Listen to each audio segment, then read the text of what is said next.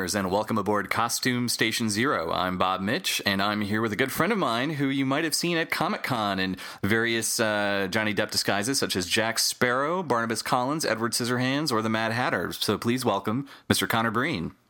Hello, hello, hello. So uh, I like to start at the beginning. Uh, what got you into cosplay? Oh, well, that one, that's a funny story, actually. Um, back in the day, a million years ago, back when I was Chibi Connor, um, I wanted Halloween costumes, and my mom used to make all of my costumes. She made literally everything I ever wore until I was in high school. Every costume I ever had, she made. I was like Pinocchio when I was like 10, and it was this beautiful costume. We even still have it. Go figure. Mm-hmm.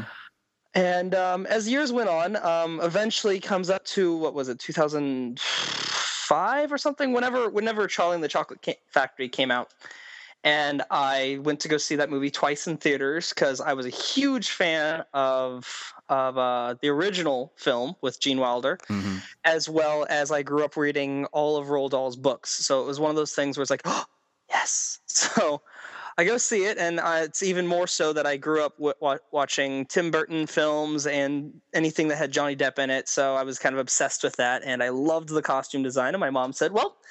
Great, you want a Halloween costume this year? You get to make it.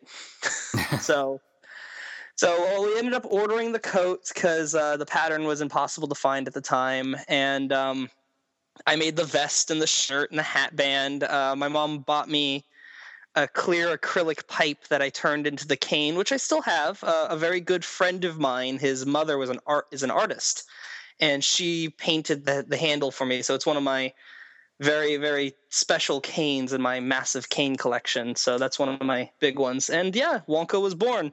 I got an entire like page in the in my school yearbook that year. Nice. Uh, so yeah. did now when you when you cosplay a character like that were you more about showing off the costume or did you want to also embody the character? Oh i do everything i can to embody the character. I'm i'm basically like a performer at heart. So when I I watched I literally watched the movie maybe a thousand times while making the costume, and I just studied everything that Johnny Depp did, all the the hand movements, all the the the, the twitches, the awkward feels, and all that kind of things. One of the one of the big things I was really particular about when doing that costume in particular was I loved the way his gloves squeaked.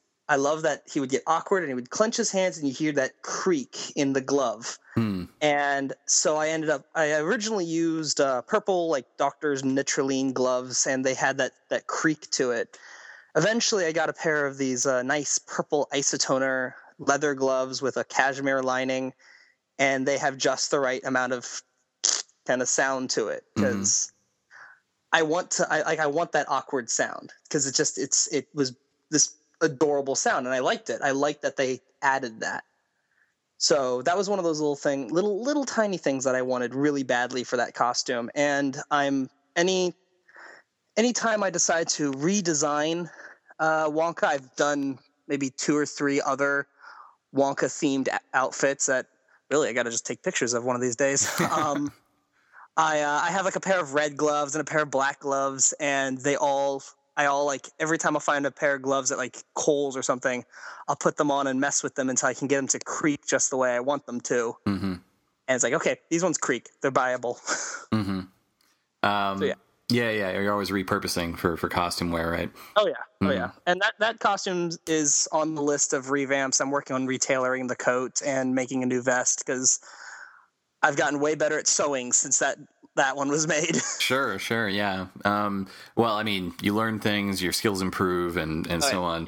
Yeah. Um, uh, I'll step back to this in one second. So, uh, Willy Wonka, you consider that your first official cosplay? That was most definitely my first official like big time cosplays. I want to say that in the sect of like anime cosplays and stuff like that, my first was Spike Spiegel mm-hmm. from Cowboy Bebop. Oh yeah, and, great show. I mean, who? Yeah, who doesn't love Cowboy Bebop? Mm-hmm. So those are up. Those two are up there with. Those are like my two classics that I will always keep. Um, but I want to say that maybe yeah, uh, Wonka was definitely the first one I actually had a lot of hand in making. Mm-hmm. and a lot of that transferred into when I did Spike, which I still have that costume. It still fits. I still I've I've wore wore it maybe two years ago at Comic Con again. Mm-hmm. Always worth bringing back every now and then. And uh, yeah, it's just that was that was definitely one of the big ones, and one of my more um, expensive costumes to start with too. So I mean, back then, you know, you could buy the coat for a hundred bucks, and I want to say like the cane was like thirty with for just a tube, you know, Mhm. that kind of a thing. Mm-hmm. Um, so when you uh, when you pick a character, are you picking? I mean, obviously with Willy Wonka, it was something very close to you. But um, are you picking characters that that speak to you, or that you just feel, oh, I can pull this off because of my my height or body type, or because this is just what's popular right now? Well, I, I mean, I'm always a fan of popular costumes. A lot of times I, I'll get into them, especially because I work with an entertainment company. So it's like, oh, this looks like fun. This is popular. This I could make and book out, and heck, that pays my rent. Mhm. Um, but a lot of the times, it's it's all about like the design. I'll uh, I like I do do a lot of Tim Burton, Johnny Depp stuff because Colleen Atwood just has this I don't know what it is, but she just knows what to put Johnny in all the time. He always gets the coolest costumes. Um, when they did Alice in Wonderland, which, I mean, it granted was not very great in the box office, the design for the costumes and just the world of Wonderland was brilliant and was totally, totally fit the whimsical darkness that Tim Burton kind of embodies with his twisted fairy tales Mm-hmm. and when I when we when we first saw that costume in person at Comic Con, I want to say Comic Con 2009. Um, when I first saw that costume in person, I loved I loved the little tiny details and the the multiple layers of the vest, all the different buttons.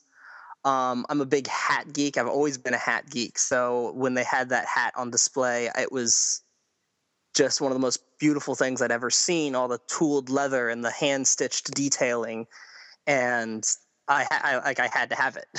Oh yeah, yeah. I've been there. I understand. Oh yeah, yeah. Oh yeah, yeah. So a lot of a lot of what I pick is based straight off design. Um, as of late, every now and then, uh, every now and then, you know, I'll pick a character that goes, oh, oh, you know, I could totally totally pull this off. It would. I mean, like sometimes it'll be one of those ones where it's like I don't care too much about the character, so I don't want to put huge amounts of time and effort into making it. Mm-hmm. But it would be fun to do anyway. So every now and then, that will be one of the costumes I buy. Um, back when I was doing a lot more anime stuff, I did Kakashi from Naruto, and that one I pretty much bought the whole costume, but I just did it because it was fun. Mm-hmm. Um, same thing with Germany from Hetalia. That one was uh, that one I I primarily ordered it because I did not want to mess up trying to make a German uniform. So I actually bought a replica World War II German uniform, and I mean I love that costume. The thing is built beautifully. So yeah, that's one of those things. But a lot of times when they're costumes with the huge amounts of detail and the design, and that's that I want to do because I want to try and do it. I want to just show myself I can do it. Mm-hmm. Um, a lot of things as of late have been also inspired through just the makeup. I'll see something and think that makeup looks really cool, and that would be fun to make. Um, one of the characters I've wanted, been wanting to do for a while since I've gotten into the effects makeup um, was um, uh, Magic Max from uh, from Princess from uh oh wait yeah Princess Diaries. Um, no, forgot the name of the movie. I was just talking about it today too. Um, Princess Bride. Thank you. There. You Oh, go. okay. yes, and see too many damn princess movies. Anyway, uh, but yeah, no, I love Billy Crystal, and he's got that all that old man wrinkle makeup on, and it's you know you watch him in the film, and he's hilarious. It's Mhm. like that so much fun to do. It would be fun to be in that old man makeup and just fun to be that. Um, another one, and I was joking with my cousin about this, is that I wanted to do uh, from from uh, Amadeus do old Salieri and have him be the the orderly and push me around in a wheelchair at a convention so I can go around and just go, I absolve you, I absolve you, just to get to do old man makeup. That's uh, yeah, and that's a reach because that's uh, probably something a lot of people are going to miss in terms of what you're doing. Yeah. people would miss it, but the but for those those people that go, oh my god, I love that movie. This is amazing. Makes it all worth it. Um, so, uh, do you do you also try to have in mind uh, either uh, if you're doing a character that you'll have a group or a side character with you, or that you'll plan it for a very particular event where it's likely to get recognized for for what it is, or you're just like, nope, this is the con I'm doing, and this is the character I'm doing, and people can like it or lump it. A, a lot of times, yeah. Um, I don't I don't do a lot of group stuff. I, I did group stuff back in the anime days. And the problem with group stuff is it's you'll have someone like me and like one or two other people who put all this time and effort into your costumes, and you got the one person that just didn't do anything. Mm-hmm.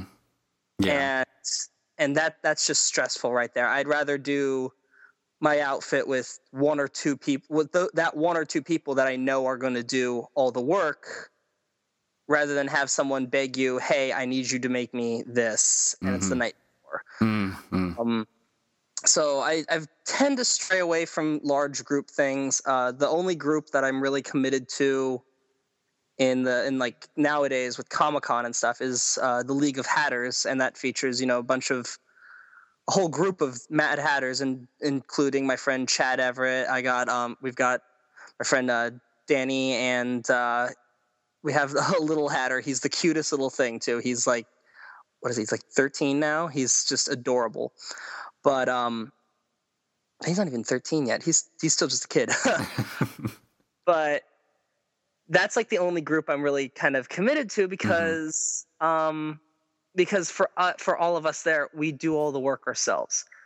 We're we don't we'll talk about it. We'll discuss what we can do. We'll find stuff. We'll share information, but primarily a lot of the work is done like my costume is my costume. I made it. Mm-hmm. But there'll be little things like Chad will have created something, be like, oh, I made a bunch of them for for us, and so that way we all have the same thing. Um, for instance, uh, we a lot of us have the same hat band because um, Chad made the hat scarves, a mm-hmm. bunch of the mm-hmm. hats.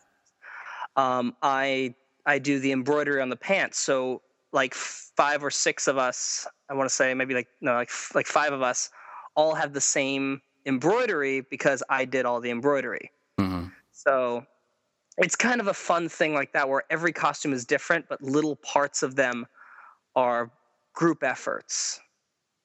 And that kind of makes, and that's what's so great about, you know, the Depp Hatter also is that it's, there's no way to do it wrong. You can always take it whatever direction you want to go, and there's so much detail that you can always play with it. Mm-hmm. Well, it adds a consistency as well. Yeah, that yeah, that too. Mm-hmm. Um, so uh, let me let me step back and uh, ask: Do you do you have a favorite of these characters that you do?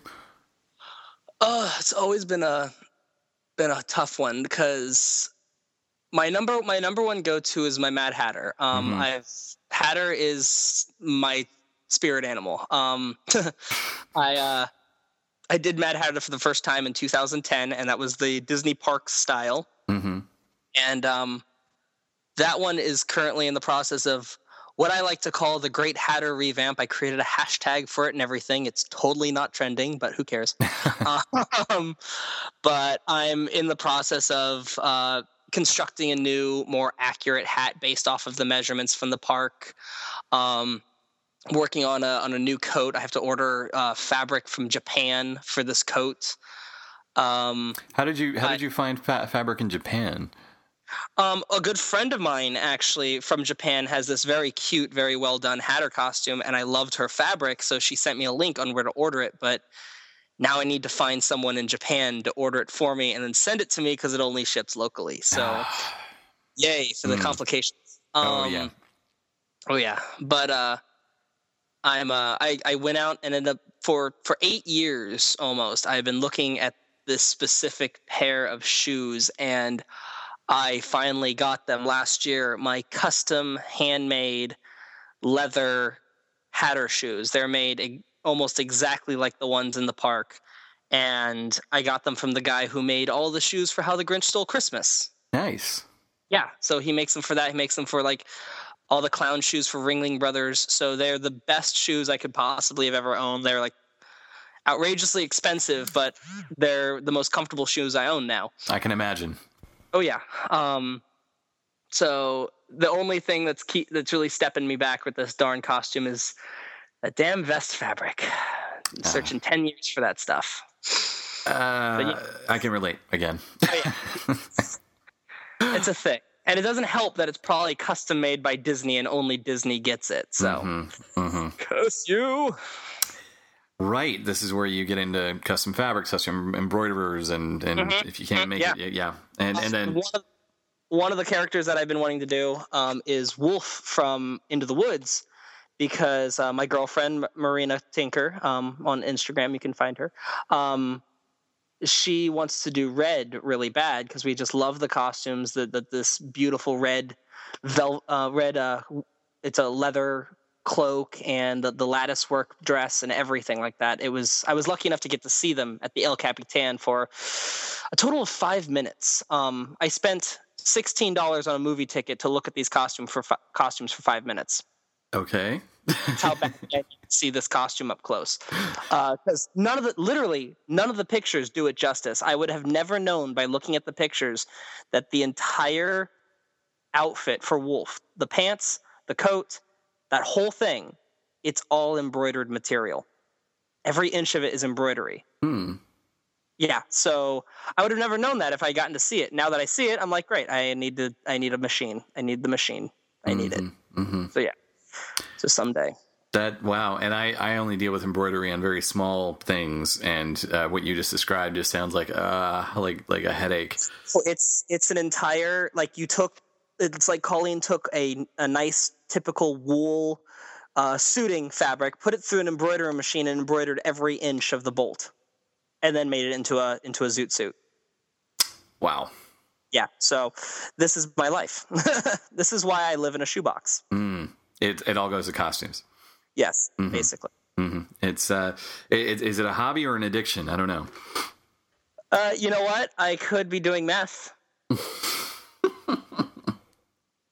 Good point. Good point. That's what mom keeps telling herself. Mm-hmm. Yeah. No, very true. Everyone's got their thing, and uh, yes, there there are far more destructive things you could be doing than this. Yes. Mm-hmm. yes. I don't know. This is pretty destructive. You should see my apartment. well, is messy destructive, or is or is it? I guess it all depends on the point of view. But uh, I, got, I got about like maybe three feet of walking space from my door to my uh, to my bed. So I, I mean, I'm doing pretty good right now. Sure, sure, yeah. You, you have access to a toilet. You're all right, right? Yeah, yeah, yeah. Uh, I, am st- I, I, still I'll hop in the shower and I will still have sequins fall off me from uh, the 12 Elsa costumes I've had to make. So uh, you take commissions as well? Um, I've done I've done a couple commissions. I'm always iffy about commissions because my biggest worry is sending somebody something and have it not fit. Sure, sure. That's mm-hmm. my biggest worry. Mm-hmm. If you live close by, it's like, oh, come by on the weekend and we'll fit you. Mm-hmm. you know? Mm-hmm. But uh, I do make costumes for a local um, a local San Diego company, Royal Entertainers, and um, I've made I've made a huge amount of their costumes and it's surprising the stuff that comes out of this tiny apartment. Uh, two years ago, I made a Princess Sofia from Sofia the First, and that whole dress was made in my apartment. And if you look at the size of this dress and everything that's on it, there's no way this dress that dress could actually fit in my apartment. Mm-hmm.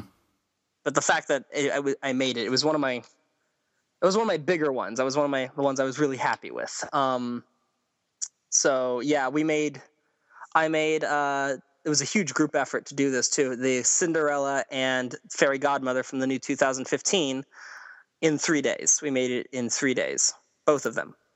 Okay. Yeah. Um, did you sleep? Um, I forgot what that was. Okay. Uh, there have been days. Uh, last year, for instance, I was making elf costumes for um for our, the Winter Wonderland at uh at um Petco Park. It's every, like every weekend in December. Uh, last year we had like 12 characters. This year we're doubling the cast, so we're having even more characters that are going to be there. Um, and last year I had to make a couple uh, elf costumes.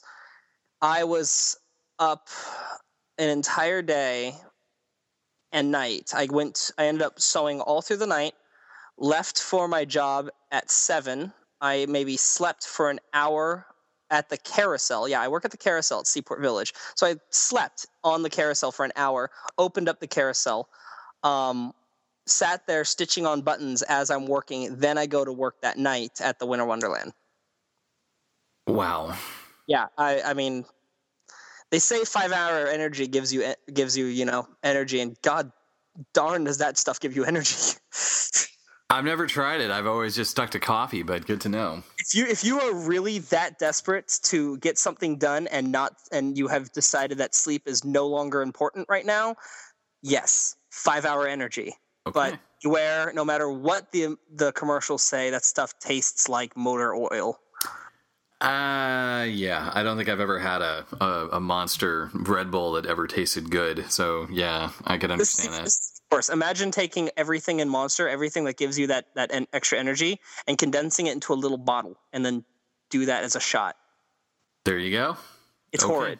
It's horrid. Anyway. Uh, yeah, uh, we we try to make a Flash costume in six days, and the elements and everything beat us. Actually, the leather one too, right? The new one. Uh, no, the uh, the '90s one, the foam. Oh, mm-hmm. the foam. Mm-hmm. Oh yeah, foam. Yeah, it, we yeah. got about half eh, sixty eh, percent done, and we just decided this will just wait till another convention because unfortunately, uh, you can only stave off sleep and uh, and other things in life that were going on so much. And oh well, we have a very good start though, so it wasn't totally for naught. But that's uh, good. That's good. Yes. Yeah, no, cosplay kind of turns into its own version of the Russian sleep experiment. Mm-hmm. Yes, yeah. And I've noticed as I've gotten older, you know, as I've left my twenties, that uh, no, I, I do need a, I do need minimum sleep. I can't get by with no sleep for like three days anymore. I just I just can't do it. Oh yeah, yeah. That's uh, it's not possible anymore. and then I wonder, like, God, how did I do that back then? And oh God, um, yeah, back when we were all like fifteen and stuff, we're running around like it's no big deal. Who needs sleep? And now, now, I, I literally I had I worked a bit last night, fell asleep. I got up at like ten this morning was laying in my bed just kind of chilling because I was going to be meeting my boss later to uh, have a little meeting about this year's Winter Wonderland. Mm-hmm. Sitting there playing Phoenix Wright, and I pass out for two hours. Yep. Yep. Like, just slept. Why am I falling asleep again? Mm-hmm. Because your body's going to sabotage you, going like, "Oh, you're not doing anything right now important. Well, then you're going to sleep." That's okay. Ooh, let's take a nap. and now, and a- after I woke up, I'm like, "Well, crap. I'm going to go to bed late tonight now. Great." Uh, yeah. Yep, yeah. been there. Um, so uh, one thing I do like to talk because some people are like they they finish a costume and they did their event or their convention and they're done. They don't generally revisit a costume. You seem like you have the bug that I have and that others I know have, where uh, you're kind of constantly revising a costume. Oh right? Um, yeah, like certain costumes, very rarely do I get something done and go, I'm happy with it. no, um, a lot of times something had to be done, something didn't get done right, and then I go, okay, that's fine. It works. No one's really going to notice. I'll change it later. Mm-hmm. Um, and I mean, Jack Sparrow, for instance, I don't know what the heck is Penny Rose's issue with the rest of us Jack Sparrows in this world, but every freaking movie, let's just add more junk to Jack. right, right yeah, no, it was the the first. I remember the first film. I sat there. I watched that movie maybe 500 times in front of my sewing machine, um, just to get parts of the wig right. You know, I freeze framed and and frame by framed everything. Mm-hmm. I can tell you. I can now officially tell you where all the beads decide to move because in the first movie they just couldn't figure it out the beads kept moving things moved on his head all the time the continuity was everywhere mm. um, but after that that was like pants, boots, vest, belt, sash, wig. There you go. That's that's literally it. Then comes the second film. Okay, great. Now he's wearing the coat more. He has the hat more. So now that's got to get done. Oh, look, we also have to have. We now have another belt. Oh, and there's things hanging on the belts now, and the boots changed color, and there's some new stuff in his wig. The third movie comes. Oh, look, there's more stuff now. Other little t- little tiddly bits here and there, and now then there's the fourth movie, and they changed one of the belts, and they changed one of the belts just slightly. That it's now slightly a different belt. Oh, so okay. It, yeah, made no sense. It made absolutely no sense. It's the exact same belt, only with two little things added to it. So when you do this, are you trying to have all the variants ready to go depending, or do you just go for one specific Jack Sparrow? Like my friend does one specific Indiana Jones a lot. He actually, I Oh. think he's done most of them by now, but his favorite is Temple of Doom, so that's usually his go-to. Oh. Temple of Doom is definitely one of the better ones. Mhm. Um, I know a lot of people go with the Raiders simply because there's a there's like a deep love for that Raiders pinch in the hat. Sure. And um, I mean, I admit I have an Indiana Jones hat, and I bought it at Disneyland, so it's not one of the accurate ones. But Mhm. I sat there and steamed the whole thing to give it the Raiders pinch because I like the Raiders pinch. hmm Um, but for Jack, as of right now, I've kind of been in like the fourth Jack sect, um, just because I really liked the vest. I'm working on getting a new vest um, done, at least get the fabric for it. I need to remake the wig. My wig actually, what I did Jack um, back in 2007. hmm Yeah, 2007, because I, I, it was the last costume before I graduated high school.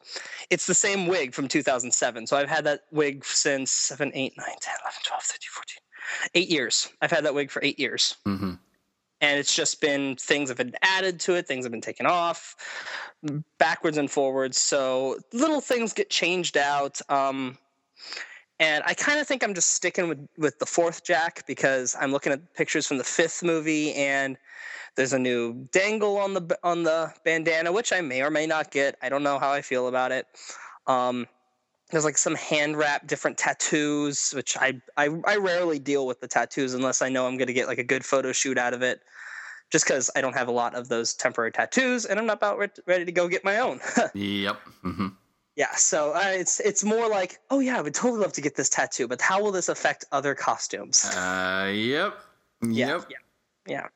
So, yeah, so I'm kind of just sticking with uh, Pirates Four Jack right now until I decide maybe if I want to upgrade certain parts. I don't know, um, but I'm just focusing really when it comes to Jack, just focusing on revamping what I have. Um, I I think when Pirates Four came out, I bought all new buckles because this was back when I was working a job that was giving me a bunch of disposable income Mhm. and I could go, oh, look, they have um, Acme is selling now the new buckles, so I'm just going to buy these three buckles, uh, these two buckles, and one belt, and I end up spending like 250 bucks on just buckles.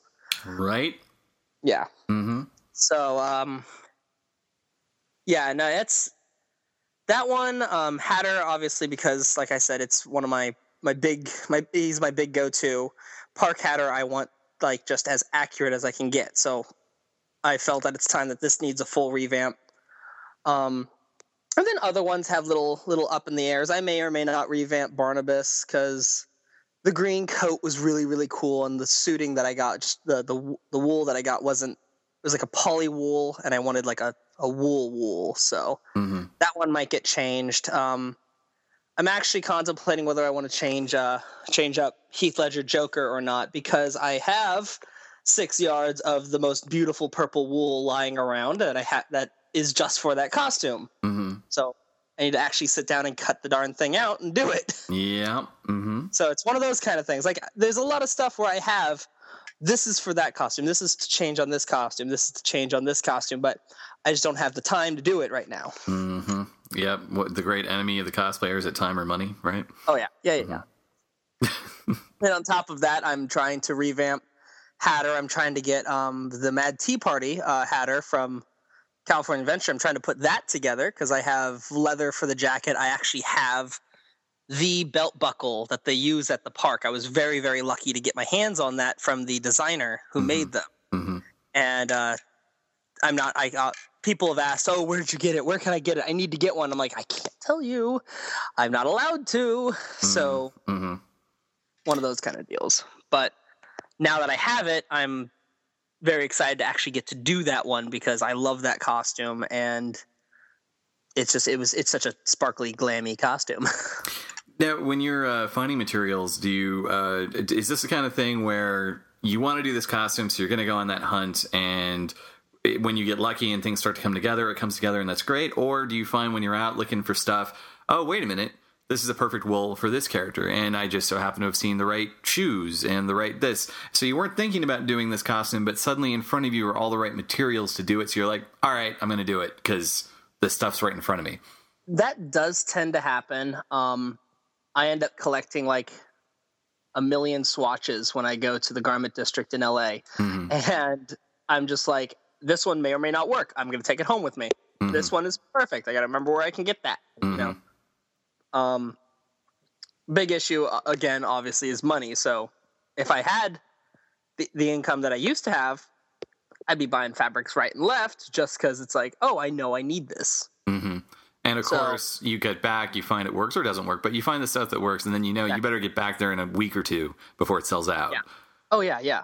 Um, or at least make friends with whoever owns the shop and be able to go, oh, can I call you about this?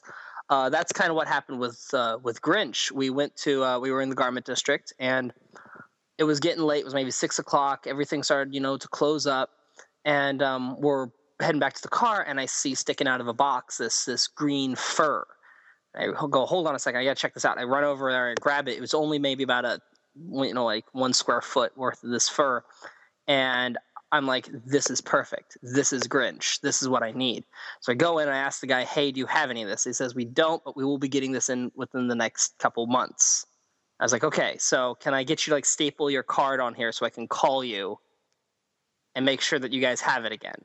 Mhm. and we ended up going back there and buying that fur and that's how we made uh, grinch for last year. We're in the process of making a new grinch costume this year simply because we discovered the hard way that you can't dry clean fur so now he looks like like he looks like a jewish version of the grinch um, it's pretty horrible it's very very sad it was a very expensive costume and now it's like you know Ah, that it's gotta hurt.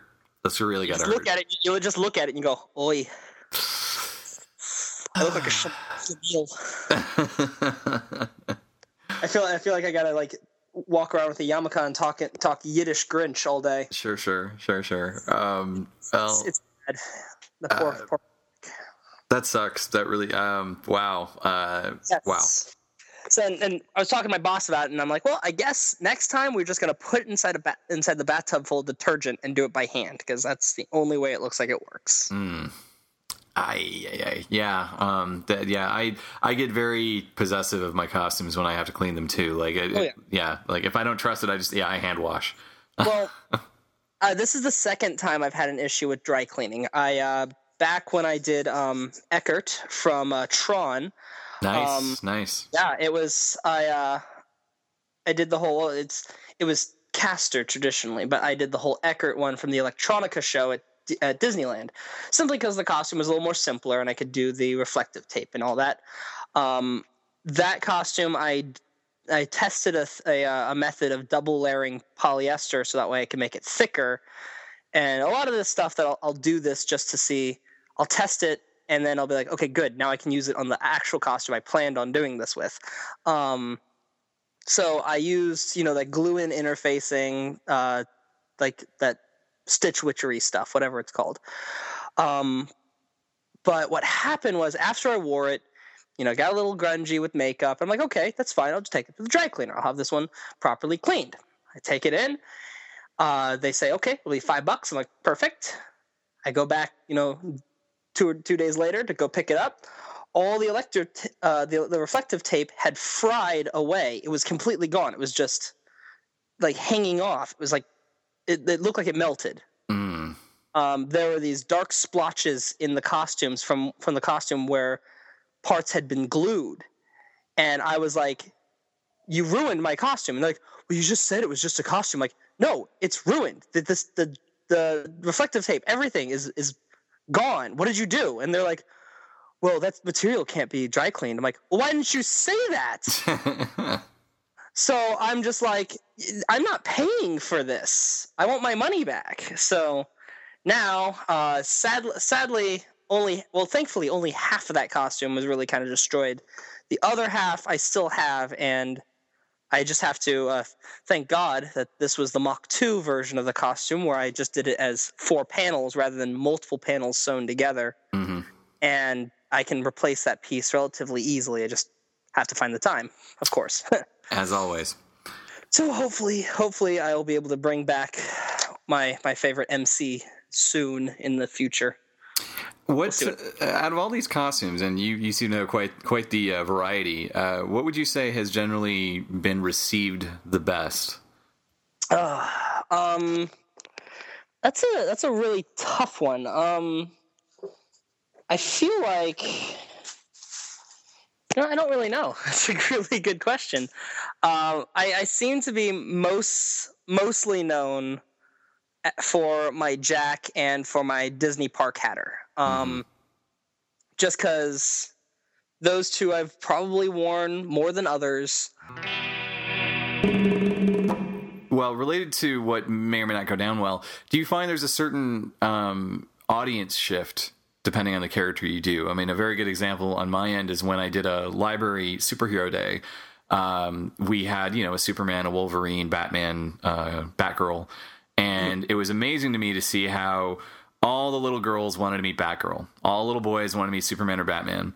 Uh, the parents wanted to meet me because I was Shazam, and of course, I was more known to the parents than I was known to the kids, sadly. Uh, but Wolverine, all the teenage girls wanted to meet Wolverine, and I thought, okay, interesting. It's just interesting seeing kind of what character was speaking, kind of what crowd. Separate, yeah. Mm-hmm. You know, I do find that that tends to happen. Um, I mean, I do do a lot of Disney characters, if obviously. Mm-hmm. Um, so I mean, we. I want to say the day that we debuted, um, that Marina and I debuted Prince and uh, Prince Kit and Ella. It took us a whole maybe thirty minutes to walk from my apartment to the convention center, which is only a ten minute walk. Mm-hmm. And we were constantly being stopped by you know little girls. All mm-hmm. these little girls they wanted to take pictures with Cinderella, mm-hmm. and and yeah, you know you get that a lot. Um, but then then you have uh, then you have like other then you do have other characters like when you do um, when I do Hatter, I, I tend to get a good amount of kids like talking to me, but I find what's funny in the birthday party realm little kids for some reason seem to be more afraid of the park version hatter which is you know more colorful more, more kid friendly mm-hmm. like themed than they are of the tim burton hatter which is more dark and I, I, I feel like I need to do like a psychological study on this because it seems like what they're afraid of is the nose. Hmm. Yeah. Like they're afraid of abnormally large like things on your face, strange facial stuff. Mm-hmm. But then I'll go do characters like I'll do Johnny Depp, and literally it's like, oh yeah, you get a couple. I'll do like Jack Sparrow, yeah, and I'll you'll get a couple of the guys who go, ah, yeah, you know, um, or you get especially best reactions from other Jacks because we're just it, it clicks. We're all goofy. Yeah, yeah, yeah. Um, but then you get with Jack, it's always you, you get a you do get a good amount of teenage girls, but you get mostly like women in their forties. so many like older women, and it's like, okay, I'm gonna flirt with you because that's the character, but hun, you're like my mom. you're old enough to be my mother, so and and actually that goes for a lot of times for pirates in general. Um, I do I do do a character a pirate character at the Maritime Museum of San Diego, mm-hmm. And I just kind of I created this this character in two days. I made the entire costume in two days. Um, and I went with the with the name William Kidd, who was an actual English privateer in the 17th century. Um, he was the he's the pirate that where all the, the, buried treasure lore came from, essentially. He's mentioned in uh, Edgar Allan Poe's Gold Bug, and um, he's supposed to be the uh, the pirate captain that buried the. Uh, well, he's he's the inspiration for the buried treasure in Treasure Island. Uh-huh. So that was kind of a big choice for me right there. But even just as any old pirate, you're still getting these 40 year old women who want to come take pictures with you. Sure. More than anyone else because mm-hmm. you're a pirate. Interesting. Yeah, huh. I don't I don't know what that is, but it happens. I, I don't know. Uh, so, yeah, I, I, don't know. You're uh, representing the bad boy. I don't know what to say. It's uh, I guess strange. I guess. So, but yeah, no, it is it is very strange how certain people react to other characters. I know we got a lot of we got a lot of um we got a lot, we actually got a good amount of level with uh when Marina went as Bo Peep to D23 mm-hmm. because Toy Story is still pretty popular with the little ones, but you did get quite a few older people who were very excited to see a really well done Bo Peep. hmm Um, so yeah, it was is definitely kind of a kind of a neat thing to see how how people react to that. I know I'm sure a lot of I'm sure as you because you do a lot of Doctor Who stuff, you probably get a lot more of the older people recognizing you as in your Tom Baker costume. Uh, yeah, it, it's been an interesting shift. Um, uh, how do I describe this? When I first did Tom Baker, and it was just essentially a thrift thrown together version of that costume. Um, it was I remember that one. yeah, yeah. Uh, 04, I want to say is the first year I did it. Yeah. Um, this is before the show came back, and almost nobody got it. Um, this shows you how far off, how how just buried it was in American pop Yeah. culture. Um, I think a few random people got it. My friend Scott got it. He always makes a point to say, "I'm one of the few people." got it." I'm like, "Thank you, Scott. I appreciate that you you you called me out that day." Thank you, thank you, Scott. You can go sit back in the corner now. Um, but he, uh, no, no. Uh, but I remember there were a lot, and there were a few girls that, that noticed, but mostly it was people just going like, um, "That's not your regular look, is it?" I'm like, "No, like I'm wearing a scarf in July."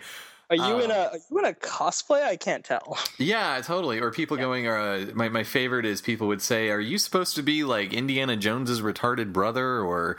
uh, East Coast English professor or something. Uh, but yeah, so but then a couple of years later, uh, yeah, yeah, That's a pretty good description of of the classic Doctor in general. well, I mean, I guess it fits that kind of look, but I mean, it was it was very strange. Um, Yeah. And then suddenly it comes back, and I'm having other people around me being the new doctors, and uh, and especially once you hit Start that- making the connection. Oh yeah, yeah. Well, that and they they were smart the way they marketed it. I mean, over time they've you know put out toys of the classic. They've referenced the classic now in the new show. People who know their Who, they at least know like can touch on the old stuff. They if you show up Oh, yeah. as an old doctor, they know you're a doctor. And uh, so it's night and day now when I show up as Tom Baker anywhere, where most people will will clock it. And, Oh yeah, uh, and I mean, I, I grew up I grew up watching reruns of the old Tom Baker shows. So Tam, Tom Baker was always my favorite. mhm. Um, so it was one of those. That's it is one of those things where yeah, you get excited because you see these old doctors, but it really only became mainstream now. And it's it seems like it does. It seems like in the world of cosplay that seems to happen. I mean, you, you look at people who cosplay as He-Man. They may not be as recognized, but for those few people who remember He-Man, you get it. Mm, mm. yeah, yeah. I mean, well, He-Man is turned into a meme anyway, so people are going to recognize him anyway now. Uh, that's true. I mean, it, it, it does depend. Like a friend of mine does Cyborg, and to me, Cyborg's a very '80s character. I was surprised Yeah. that all these kids knew him, and I forgot that oh, he's featured on Teen Titans Go. So I'm like, Yeah. oh, great. You know, I'm, I'm, I'm glad that there's some exposure to these other characters today. But um, you know, a, a good example is I think my my first cosplay was the Greatest American Hero, and that was a very interesting sociological experiment to see like uh, virtually no girl knew who I was all the guys knew and but of course they were over 30 and you know it wasn't still like yeah wearing as you say a jack sparrow or the few times i've done iron man where everybody wants to be your buddy and take pictures uh, but the reaction you would get from those limited people was through the roof because you just made their day so Oh, yeah. mhm. and, and I feel like that's that's one of the fun things about doing older characters that people may not remember because even though you don't see it a lot, and that's that's that's kind of also why I keep Spike Spiegel because it's one of those animes that a lot of people our age did watch, Mhm.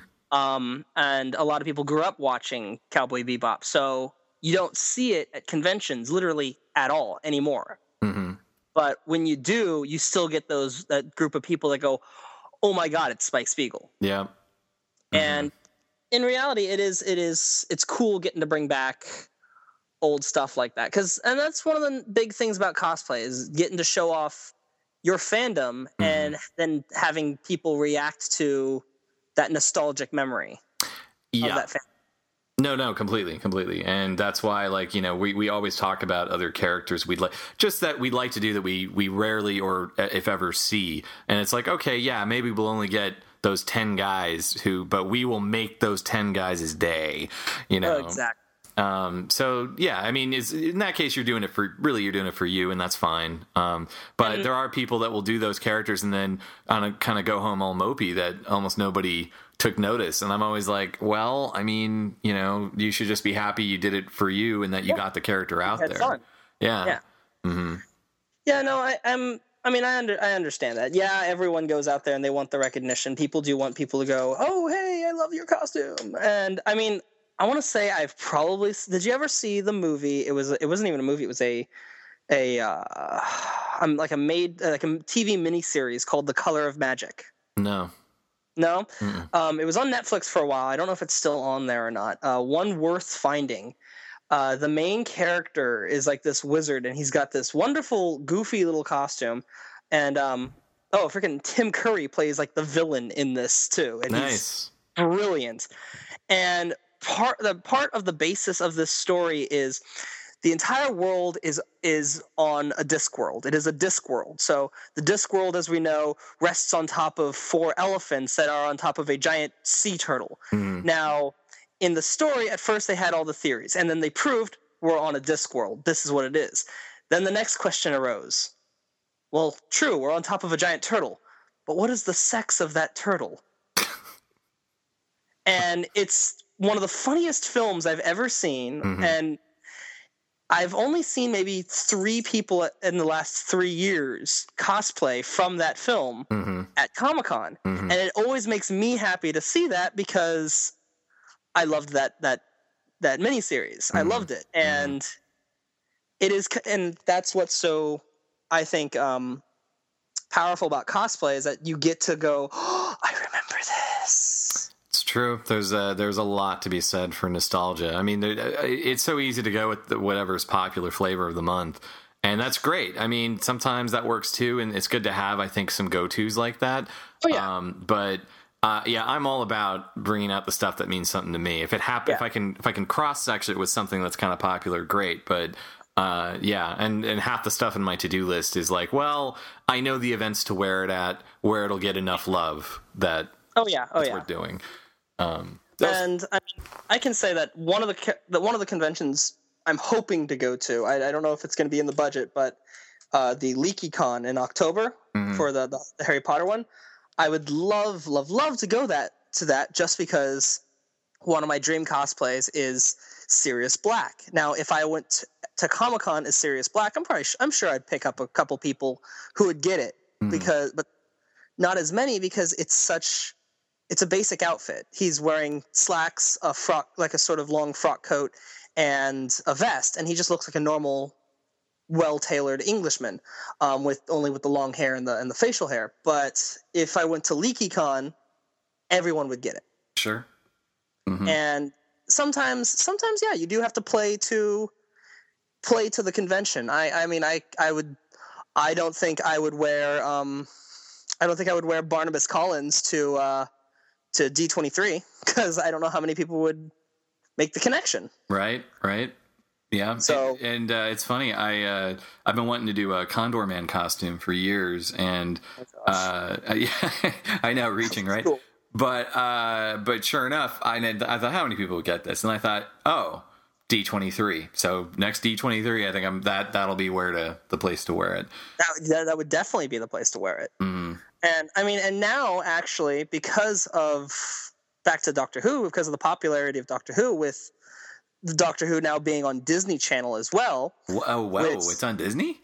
Where have you been? Yeah, they they are showing um the old. I want to say not even the old David Tennant. They've completely skipped uh, Christopher Eccleston and Uh-huh. gone straight to Tennant. Um, so it's kind of sad because I feel like Eccleston was a really good doctor and he doesn't Huh. get enough. recognition. But they're straight up on Tennant and they're showing all of those old episodes on Disney. Now, granted, yeah, they're a little edited because of language and because it's not BBC. You are sitting there with like 16 commercials every 10 minutes. Uh, And I know, and we're all spoiled by sitting there watching them online and watching it an entire hour go by. mhm. Um, so yeah, but now that they're on Disney Channel, I saw, a I did actually see a couple doctors walking around at D23. Uh, you're right. I saw them too. Um, yeah, no, that's a very good point. You, I mean, it's, I mean, that just further reach into the American. I mean, look, I thought it already made big when Smith took over and we got billboards and EW Oh, was yeah. doing coverage. I was like, wow, this is. Uh, I'm- I. I gotta say, I gotta say real quick that I am so so happy that Peter Capaldi is playing the new Doctor Mm-hmm. I love Peter Capaldi. He is a fantastic actor. He Mm. is insanely talented, and he has got the greatest dry humor you've ever seen out of the BBC. um, uh, if you ever if you ever watched um, if you ever watched uh, what was it Magicians? It was a, like a English show with a couple. Uh, it wasn't a show; it was a movie with a couple like English comedians as magicians. It was a really funny film. He was like the main judge, and he's sitting there just cussing out a storm at someone's performance. No one else is there with him. He's just talking to himself, and it's the funniest stuff you've ever seen.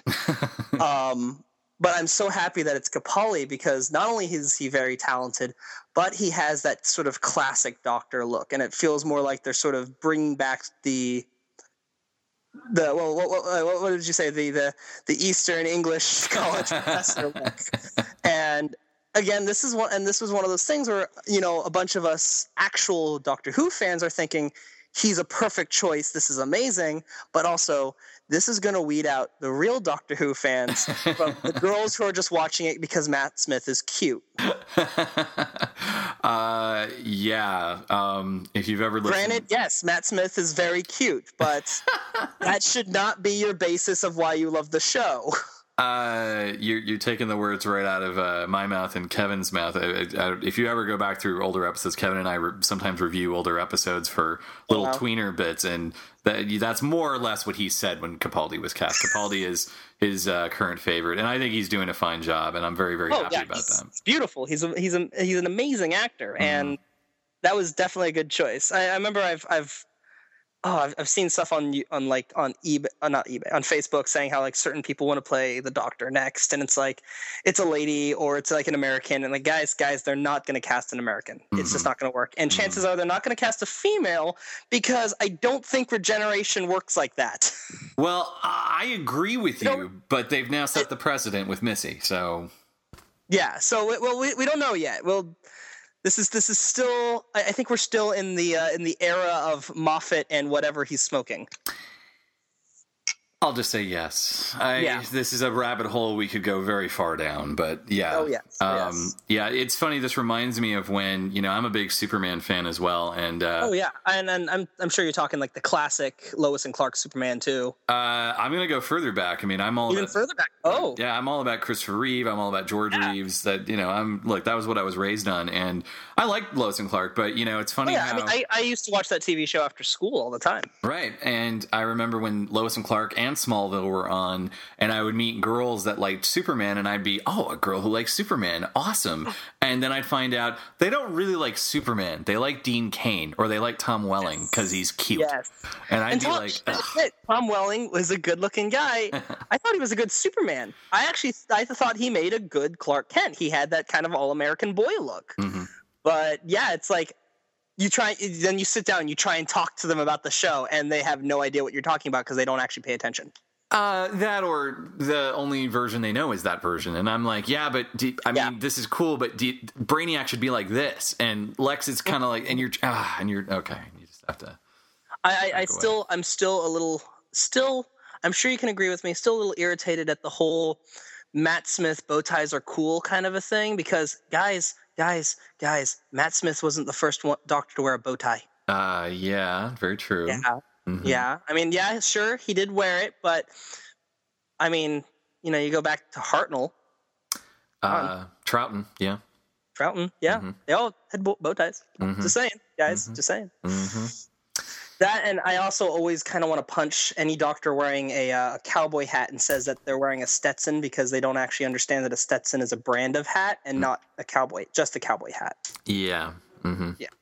I, That, that's where my, that's where my hat obsession comes from. I'm like I said, big hat geek. I actually own a vintage Stetson. It was my grandfather's hat, one of the things that was you know left to me when he died. mhm. So it's no, you don't have a Stetson. I've got a legitimate Stetson.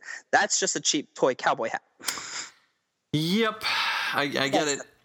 I get it. Uh, actually, I was going to ask. Well, let me. Okay, I'm always doing these little backtracks. What is your uh, favorite event to go to in costume? What What has been your favorite convention or ball or, or whatever? So, this, um, um, ah, my favorite. Um, I don't know. I have a, I have a, I have a deep love for Comic Con only because I've been going there for so long, but starting to feel a little betrayed by them because now everything is insanely expensive, and and I mean I'm my girlfriend. She's only been twice. This Mm. year, this year was her second year, Mhm. and you know we're walking there dressed as as Ella and Kit, and you see a family come by. It's like, oh, cool. You know, you have mom, dad. They brought their kids to Comic Con, but they're all carrying a giant bag full of like full. Each bag was completely full of the same toy, Oh yeah. hmm and it's like, oh, so you've brought your kids primarily just to help you carry the stuff you're going to go sell on eBay now, and that's that kind of hurts because now it's it's just a business thing. There is it's no longer really that much about actually the appreciation of the art of the cinema of the of the of the comics of all that.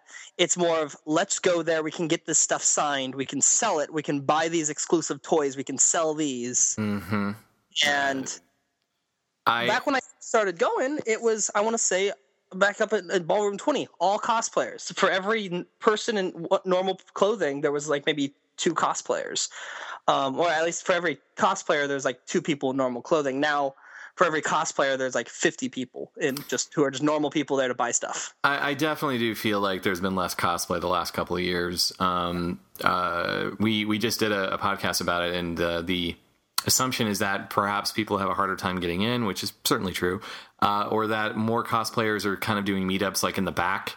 They're not really on the Yeah. floor. Well, because also also now it it's for a lot of us who do go through all the time to buy parts to put together the costumes and stuff.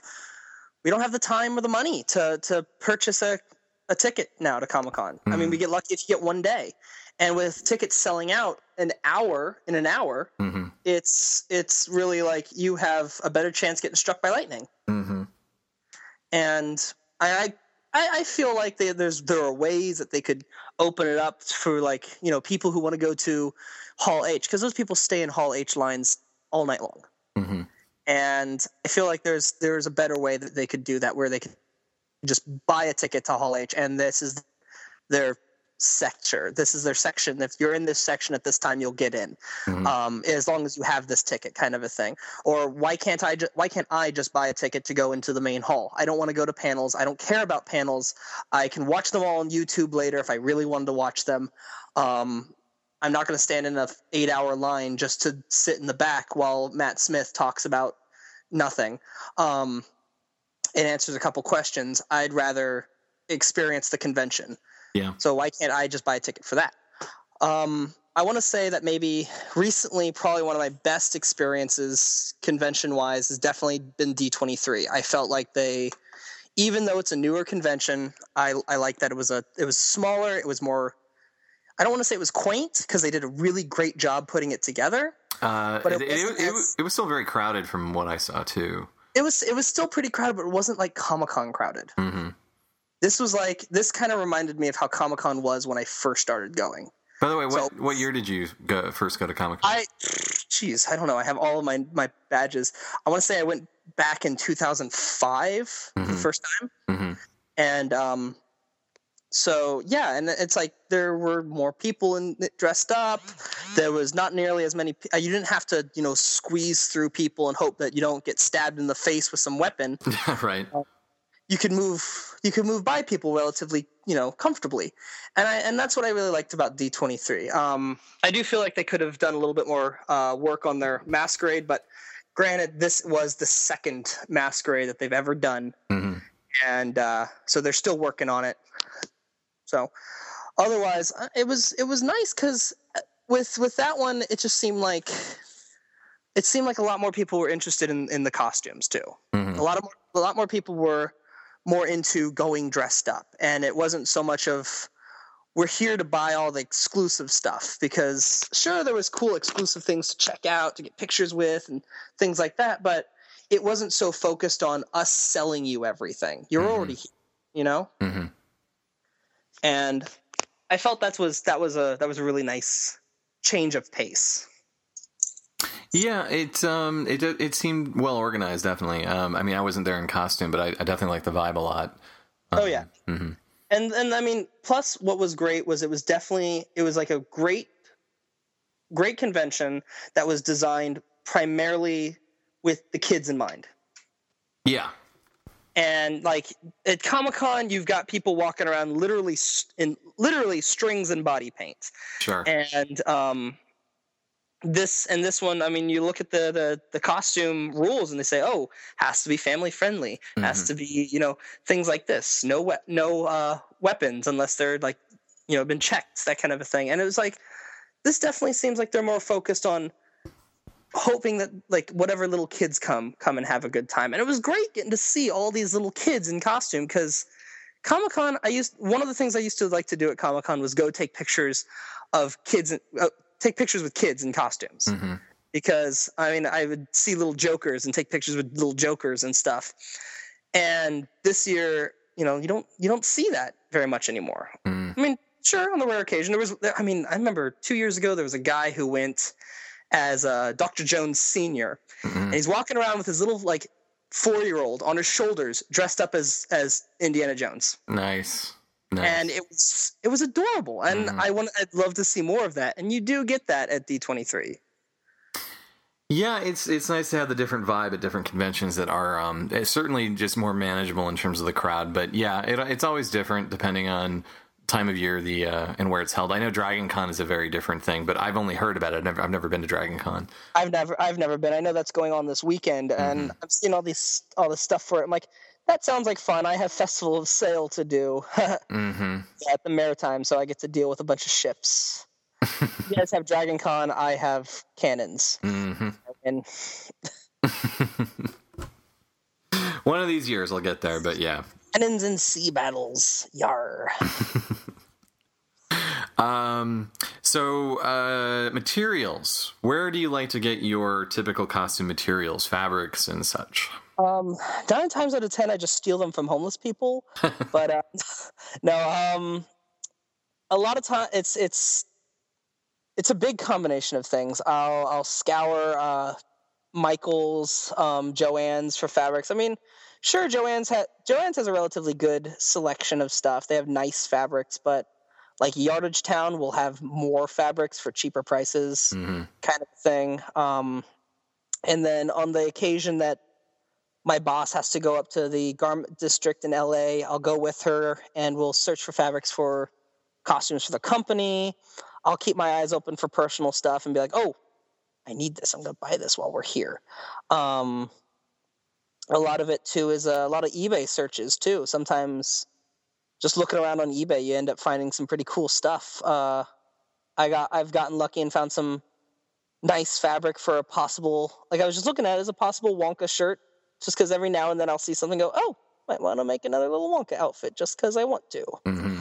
Um, and uh, yeah, no, it's it's a big combination of stuff. Uh, sometimes I'll find people who found something and I'll you know, hey, where can I get some of that? Or can you get me some and I'll reimburse you? Sometimes uh, that usually doesn't ever work. Sometimes they'll just send me a link. I prefer just getting sent a link. Yeah. At least mm-hmm. through a middleman.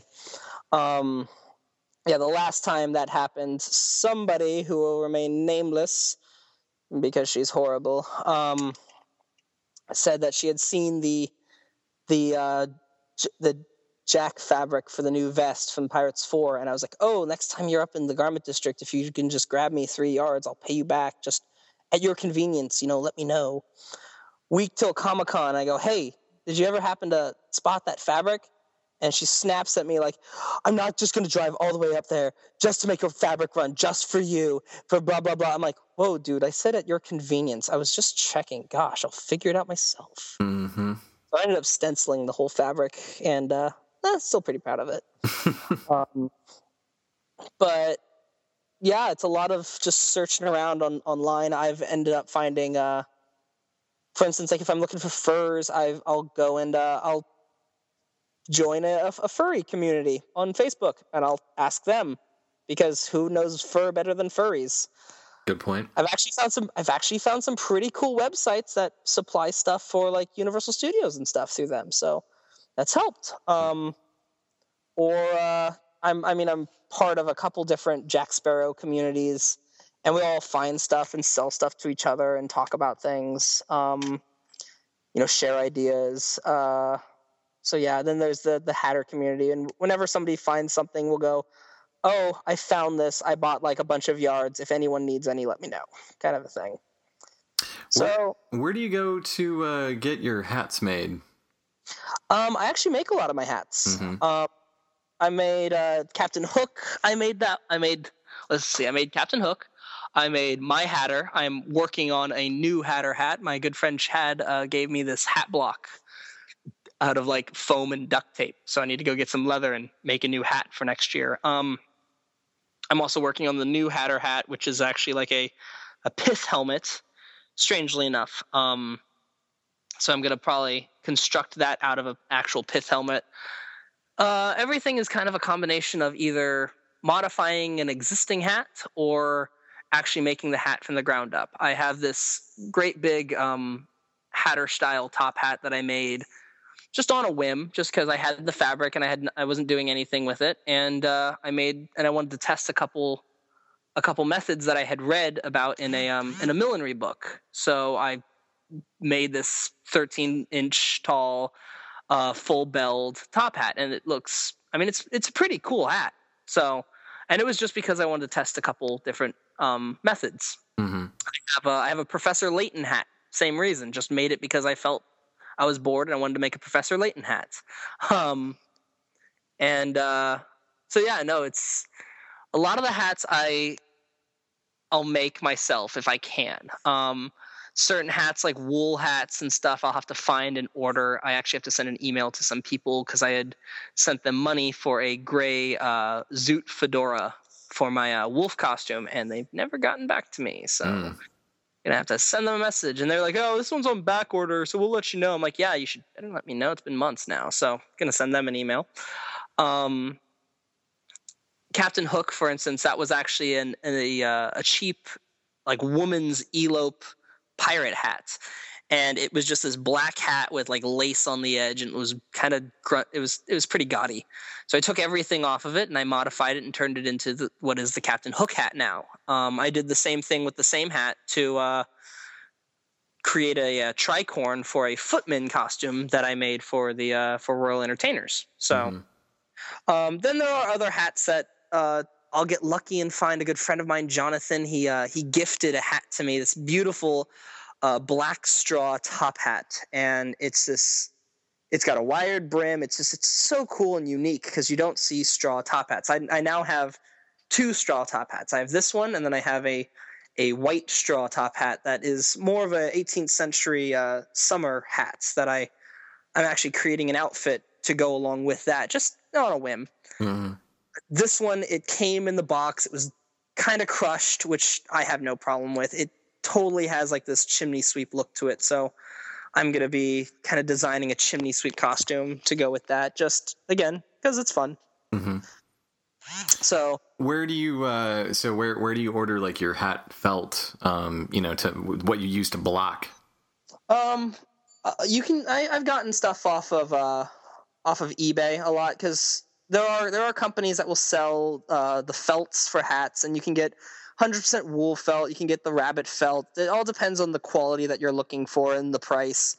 Um, I like to go eBay because for like uh, I don't know, like 50 bucks, I can get like six uh, blank hats, and then you just starch them and block them. You can hand block them. Um, I've I've made blocks out of uh, out of old hats using um, expansion expanding um, insulation foam. Mm-hmm. Uh, it was a crazy DIY that I stumbled across, and it was like, oh yeah, you just starch the inside of the hat, and then you fill it with Pam, put ex- expanding uh, insulation foam in there, and you pull it right out. Bam, hat, hat block. I'm like, oh, that's useful. Mm-hmm.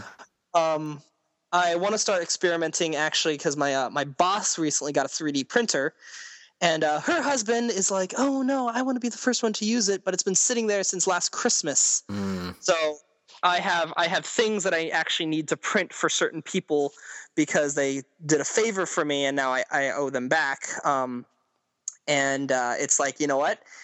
he hasn't touched it. So guess what? Connor's the only one that's actually watched the instructional DVD. He's making stuff, and if Ian doesn't like it, that's too bad. Mm-hmm.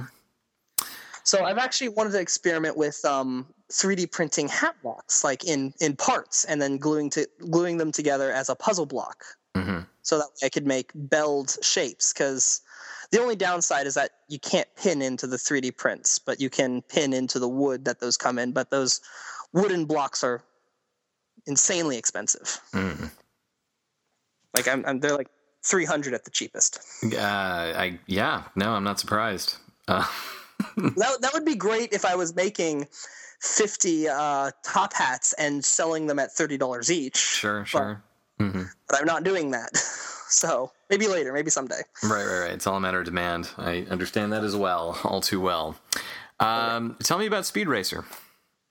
Oh, that one was oh, that was a big throwback. That's a old one. Um, speed back when the film came out. Um, I got really excited because I used to watch the cartoon as a kid. My dad used to watch the cartoon as a kid, so I had like a, a bunch of them on DVD that I went and bought with uh, with uh, Christmas money.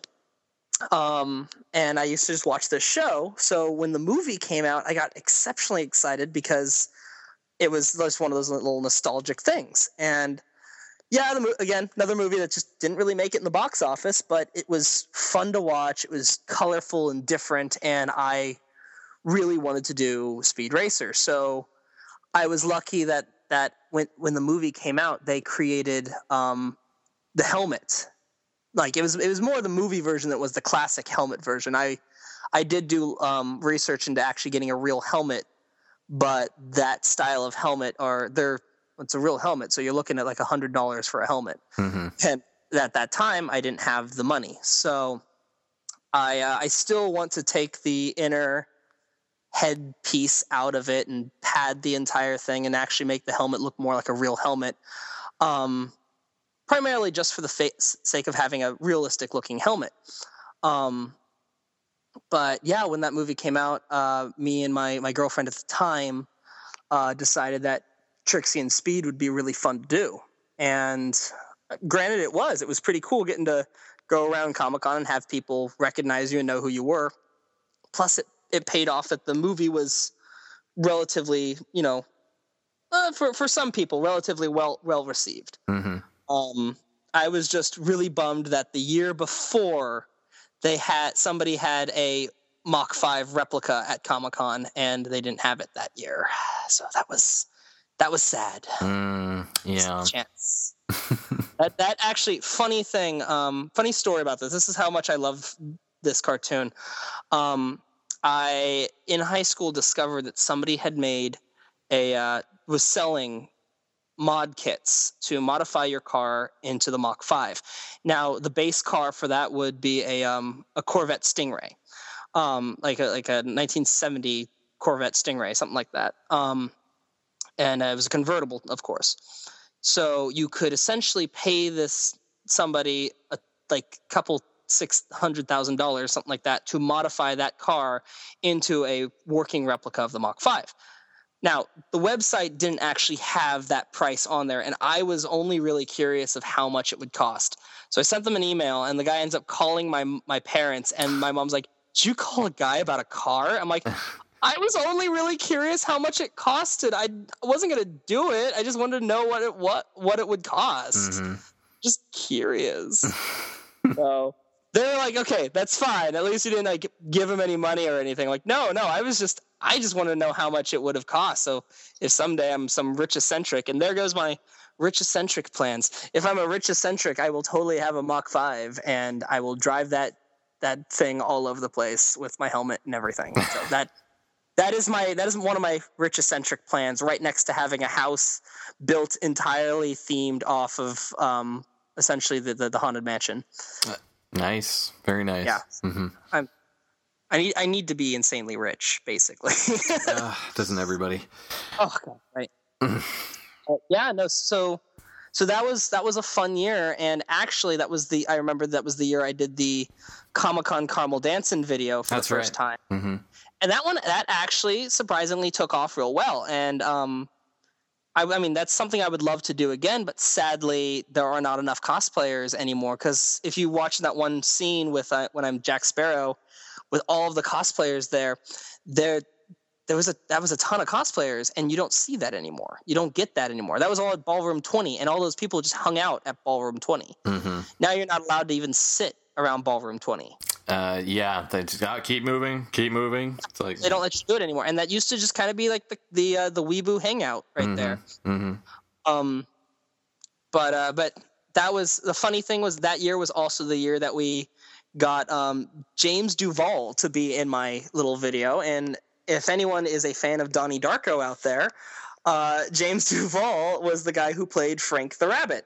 Oh wow! Hmm. And uh, yeah, he was possibly one of the scariest things out of my childhood because I watched that movie when I was way too young hmm and uh, that rabbit gave me nightmares. But I'm walking around the convention center and I see in one of those little showcase areas where they're just showing like old cool old movie and TV show props, and they have the the head there. They actually had the head. hmm The next day we walk by there and there's James Duval sitting there doing autographs. And I'm like, whoa, wait, you're here? He's like, yeah, I just thought I would come to the convention. And then I'm like, oh, look, here's my head. And they're like, hey, do you want to just stick around and sign some autographs? And I'm like, okay.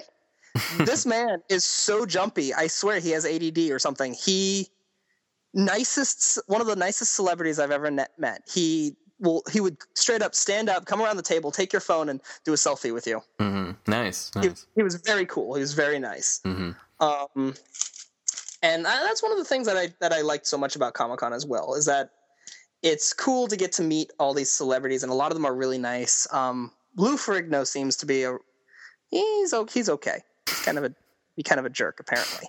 Um, but I've been blessed to see my my hero and idol, um, Doug Jones, on multiple occasions, and I love that man. I love that man so much.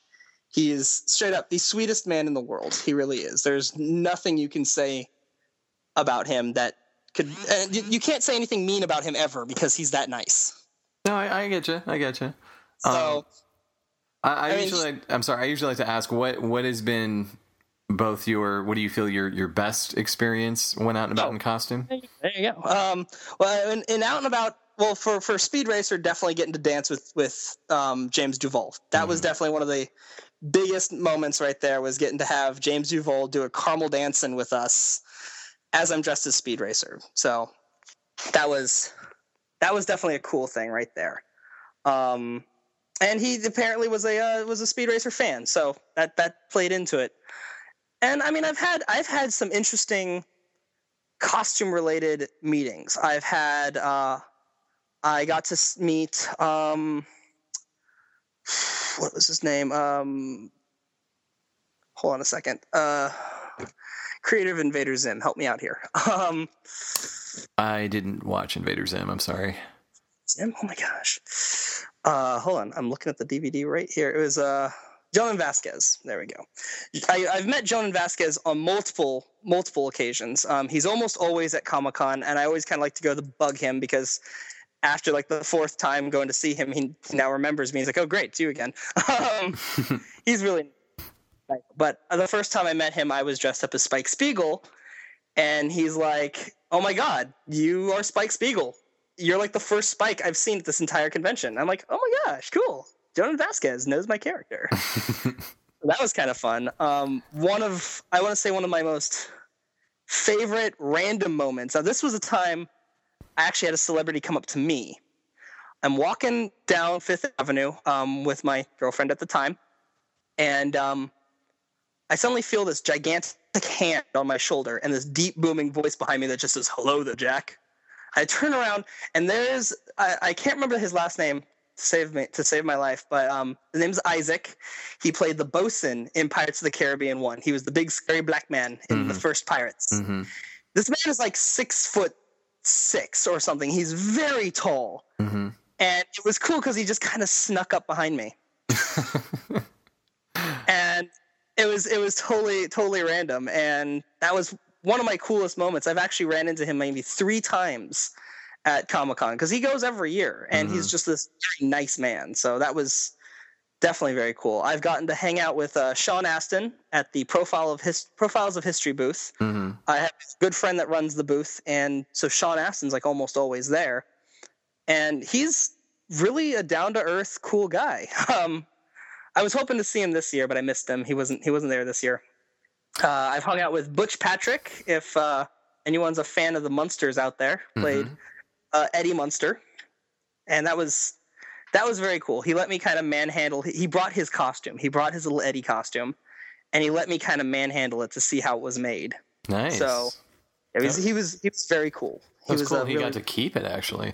Oh yeah, yeah. Um, I actually asked him because he brought Wolfie too, Mhm. and um, I asked him about Wolfie, and he said, "Oh well, this is actually not a, not the original Wolfie. Uh, this is a replica a good friend of mine made for me because apparently."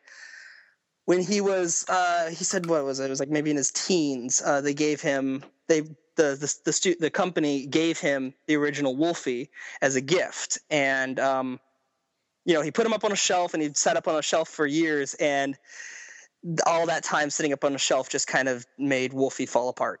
So Uh, original Wolfie no longer exists, sadly. But um, it was it was still kind of neat that he he did have Wolfie, and it's like, oh yeah, he, he the uh, lady who makes them, you know, she does sell replicas of them. They're not cheap, but you know, they're very very well made. They're like perfect mhm. to the original Wolfie. So that was very cool getting to see him, and um, I love the I love the profiles of history booth because good friend of mine Joe Mo he works with the companies worked for them for years. Um, he will kind of let me at the end of the convention I'll hang out over there. He'll let me come in and sort of check out the costumes that they have because they usually always they usually have costumes. This year they didn't but they'll let me go back and actually get to kind of touch and feel the costume. So I've gotten to handle like I've gotten to feel like the actual ring wraith costumes. I've gotten to check underneath the skirt of the Uruk-hai orc. Yeah, I looked under the Uruk-hai or- orc skirt. What up? Uh-huh. Uh, you would just you would actually be amazed at how much detail is in that costume. Um, like all of the rivets are are beveled rivets. You don't see that in the film at all, but that's as, as far down as they went. They didn't get just cheap rivets and paint them. They were beveled rivets. It was very very neat. Um, so yeah, that's I th- that's probably why Comic Con's one, one of my biggest go to cons, just because I get I get to have so much fun with all these people. I get to meet new people and make new friends, and I mean, again, very blessed to get to make friends with Doug Jones on uh, on multiple occasions. He's actually uh, given given me uh, like advice on good ways to clean my face after makeup and stuff like that. So As which is should. pretty cool. Mhm. Yeah.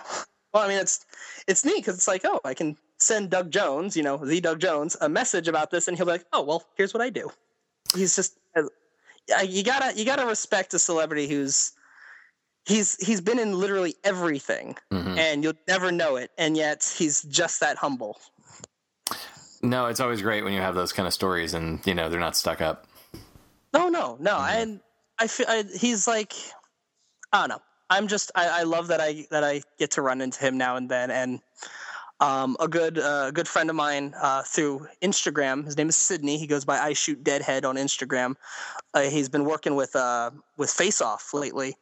Um, I got to go up and uh, visit him in um, Pasadena one of these days. And you're up in Pasadena, aren't you? Yep. hmm Yeah. So I guess uh, the day that I can get up there, I guess we're gonna have to go and get coffee then. For sure. Um, but I got to go up there because he's uh, going to give me a Doug Jones life cast. ah, nice. Then I can actually go through with the construction of the greatest costume I've ever made, and it's going to be made for Doug Jones. I can't say what it is. It's going to Okay. take years before it happens, but when it does, it'll be majestic. it'll be my it'll be my crowning achievement. Probably go unno- unnoticed, but that's because I don't have luscious breasts. Uh, that's a whole different topic of conversation. That is an entire different topic. Yes. Uh, so on the flip side, uh, have you had any um, bad experiences or costume mishaps on the floor? oh, ooh, on the floor. Let's see. I think. Hmm. Um. Well, there was one time when I was wearing my uh, my uh, my throwback Hatter costume, the uh, the red one, mm-hmm. and um, I was sitting there. We were playing Ring Around the Rosie, and uh, I stood up and stepped on my uh, on my ribbons, and it actually pulled the pocket out. Hey. Uh, Mm. Yeah, thank God though that this this costume's made out of polyester silk, so it's really thin material. But I faced the entire thing with like this cheap polyester, uh, like woven polyester, what like poplin stuff. Mhm. So the entire thing is faced with that fabric, so it actually popped the seam rather than tore the fabric. Thank God. Mm. Uh, so that is that that there for all you people out there who make costumes. If you're using a thin fabric, face it with something cheap and thick because it's gonna save your life someday. um, Easily repairable. oh God, I was I was like, oh great, I can just open up the lining and go zip, and I'm done. Yes, thank you. um, I don't I don't think I've had very many costume mishaps on the floor so much as have things happen while I do like while I work like birthday parties Oh, really? because I feel like the upside on a convention is when you're in this big room and it's still air conditioned, so it's definitely you know degrees cooler than it is outside. hmm Um, maybe not by much, but by enough that you're not you know completely dying, just only mostly dead. Um, I see what But- you did there, but okay. ah, um, but I want to say probably the most irritating thing that can ever happen is just having uh, facial hair fall off. That's that's the worst because back back in the days of yore when spirit gum was the only way to stick junk to your face. Um, I had I had I had I was working on a new method for doing Jack Sparrow's facial hair because I mean I can grow the facial hair, but because of my job, I there are times when I have to shave, and it's like, you know, I, I here I have the perfect Jack Sparrow like facial hair going on, and then oh look, I booked a Jack Sparrow party, yay! But the day before Captain Hook means I have to shave everything off for the prosthetics. right. Great. So I had to create a way to um you know properly be able to do the the makeup where the the facial hair where it looked real because I really hated having like a beard set that glues to your face that doesn't look real enough. Mm-hmm. I uh, I ended up doing um nowadays I'll create a latex base with crepe hair and I'll just have just a little chin piece that'll glue, glue on and then a really nicely made f- uh, fake mustache. I need to get a better beard part, but for conventions and for things that's for events that are longer than you know two hours when i'm got to be moving my face a lot i'm you know making all sorts of facial expressions and things uh, those appliques they don't stretch as much as your skin does I know all So- too well. oh yeah. Oh yeah. So spirit gum tends to like to want to come off with sweat and i don't know why. Um, at least with my skin. I guess I, I might must have like oily skin or something but i try and clean my face a lot and doesn't work. Um, so one convention i'm walking around i had the goatee. My goatee was real for for jack because i was able to uh, flynn rider the day before. Um, but the mustache was glued on and the mustache was just falling off the entire time hmm um, i ended up le- going back to the hotel with just the goatee and the mustache was gone i was like ah it looked horrifying it was creepy without the mustache Right, right. um, I've had times like at birthday parties when I'm doing Merlin, I've vouched to stop doing the eyebrows for Merlin because those eyebrows do not want to stick and do, they don't want to move like your eyebrows. So I'll just paint my eyebrows now. But I actually had a time when the mustache, halfway through the party, starts to straight up fall off. It fell off. I had to catch it. it was, it was traumatizing and Mhm. it made me feel bad because, you know, you want the kids to believe it. They probably don't believe it anyway, but you Mhm. don't want you don't want to give them reason to not believe it. Is Mhm. what it is. right, right. So I recently have started using just uh, Graftobian Pro Adhesive. It's the uh, I discovered it when I started doing Captain Hook because uh, I needed to have the proper glue.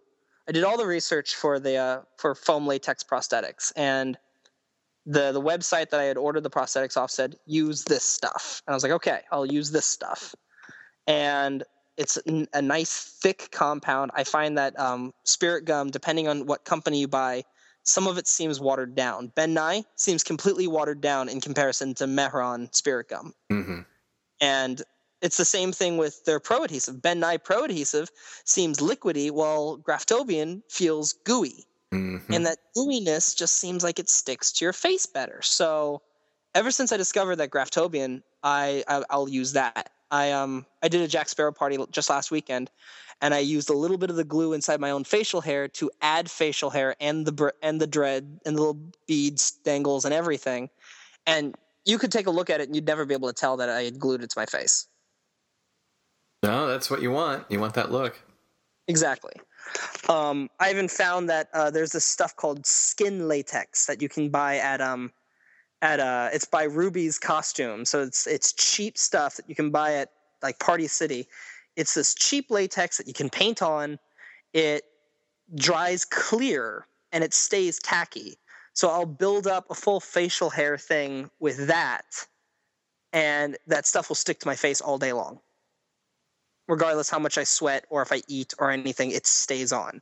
Hmm. And the worst thing is having to walk around worrying about your damn mustache coming off because you left your glue back at the hotel. uh, yeah, yeah, I understand yeah. that completely. No, that's good to know because uh, uh, I'm always experimenting. Lately, I do Pros-Aide, but even that's not foolproof. So. Yeah, yeah. Mm. Um, I, I, will. I'll. I'll send you this, a picture of this stuff just so you know. I mean, it costs like five bucks at at uh, Party City, and I'll I'll just I'll honestly I'll take crepe hair and I'll build up on it. I'll cut it and build up and cut it and build up and do the the dreads or the little braids, do the mustache, and um, I mean the the recent pictures of me from Comic Con. That's how my facial hair was done, and looking at it, you'd never be able to tell that it was glued to my face. Mm-hmm. I go home and I'm like, I'm done. Nice, very nice. And I'm the prince the next day. Uh, costume changes. We love them and hate them. I mean, uh, the worst is if you if you ever do work uh, and with an entertainment company when they go, okay, well, we're going to book you with a Depp Hatter in the morning, and then you have an hour before you have to go become Jack Sparrow. I'm like, what? Do you know how much makeup that is? Yeah. That's like an hour's worth of makeup between the 2 mm-hmm. that only has happened once, thank God. and it was two it was a two hour change so i was like okay i kind of can make it work mm-hmm. but at least it was It, at least it was hatter to jack because jack to hatter is harder because then you get the black eyeshadow still on there yeah right um yeah um, i'm sure these people don't think it through that much right? Oh no i mean I'll, I'll do jack sparrow and the next day i'll go to work and people are like are you wearing eyeliner? I'm like i was jack yesterday. Give me a break. It doesn't it doesn't come all the way off. Don't you have makeup remover? Yeah that doesn't do it. I'm gonna stick there for two days. um, tell me about Sweeney Todd. The fabric, the material that I got was like a stretch cotton, so it had a nice little bit of flex to it, and it was a thick, heavy fabric, and it was double. It was double faced. I didn't have a lining in it or anything. It didn't need a lining. Um, and I uh, I dyed it like brown, and because it had like spandex in it, it didn't dye entirely, but it came out just the right color. And then, um, because back then I was, uh, I would talk to uh, Sith Camaro every now and then, and he would give me pointers and ideas on how to do stuff. Um, and uh, now he's too busy to talk to anybody. Um, and uh, he told me, "Oh, try using watered down bleach with a large paintbrush." And I did that, and it came out nice and streaky and had that that gorgeous look to it. So mm-hmm. that one was one of the fun ones that I ever got to do, and one of my first adventures in um, also in leather working. I uh, all the the uh, the sheath that I made for my my my friends, my razors. Uh, there, I bought two of the NECA razors back when they were still forty bucks. I spent eighty dollars on those things. Now you can get them for like 20 mm-hmm. Um, now you can get real ones for twenty. and uh, I always wanted the box. I never got the full box, but one day, one day, one day. Um, so I actually I cr- went to my old theater and I got a piece of wood and I sanded it and shaped it down um, into the shape that I wanted it wanted the uh, the sh- the sheath to be, and I molded some tooling leather over that and then riveted the entire thing together and I added little pads in there for the uh, for the razors to sit nice and snug, so my razor holster could hold both of my razors. Because in the film, it was meant to hold two razors. Um, that was one of the first times I actually started doing commissions too. I, I I'm for what it was like 30 bucks for a shoulder of leather. I could make six razors and each six holsters and each holster sold for like 30 bucks. Not bad. Yeah so i was actually doing pretty good. It was kind of kind of cool that i got to do that. Um, there were other guys who were selling them. I know uh, sith camaro was selling his and his was pretty nice but still it was like maybe 200 bucks. He, he sells stuff for really expensive. Um, there was another there's another guy goes by like Anthony Z or whatever on in, on Facebook. He's been uh, not Facebook on a on eBay, and he's been uh, uh, what's what what is it accused of uh, buying stuff from Acme brand and recasting them and reselling them as his own work. So he's not exactly somebody I like. I, I don't like any of the stuff he makes. It's all it's all junk, and he sells it for ridiculous amounts. It's kind of it's kind of sketch. So I don't I don't like when people do that kind of thing. Um, and his razor holster, though he bragged it up being like the most accurate, didn't even hold two razors. So I'm like, no, you wish.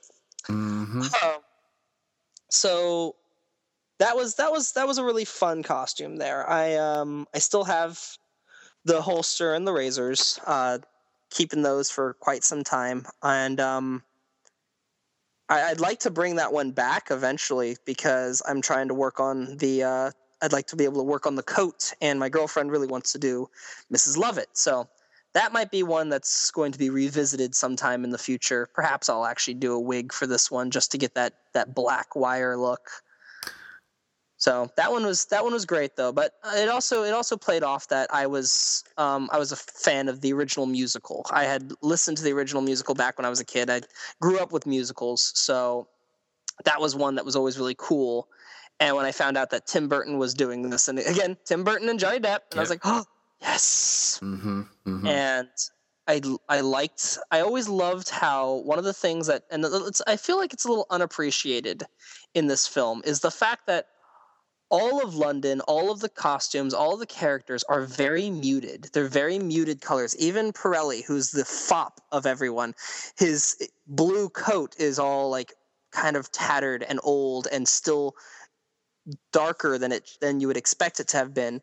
And then you see the blood in this film and it's the brightest, reddest, thickest blood. Mm-hmm. And I like that that I loved the contrast of that, of how the reds stood out so vibrantly.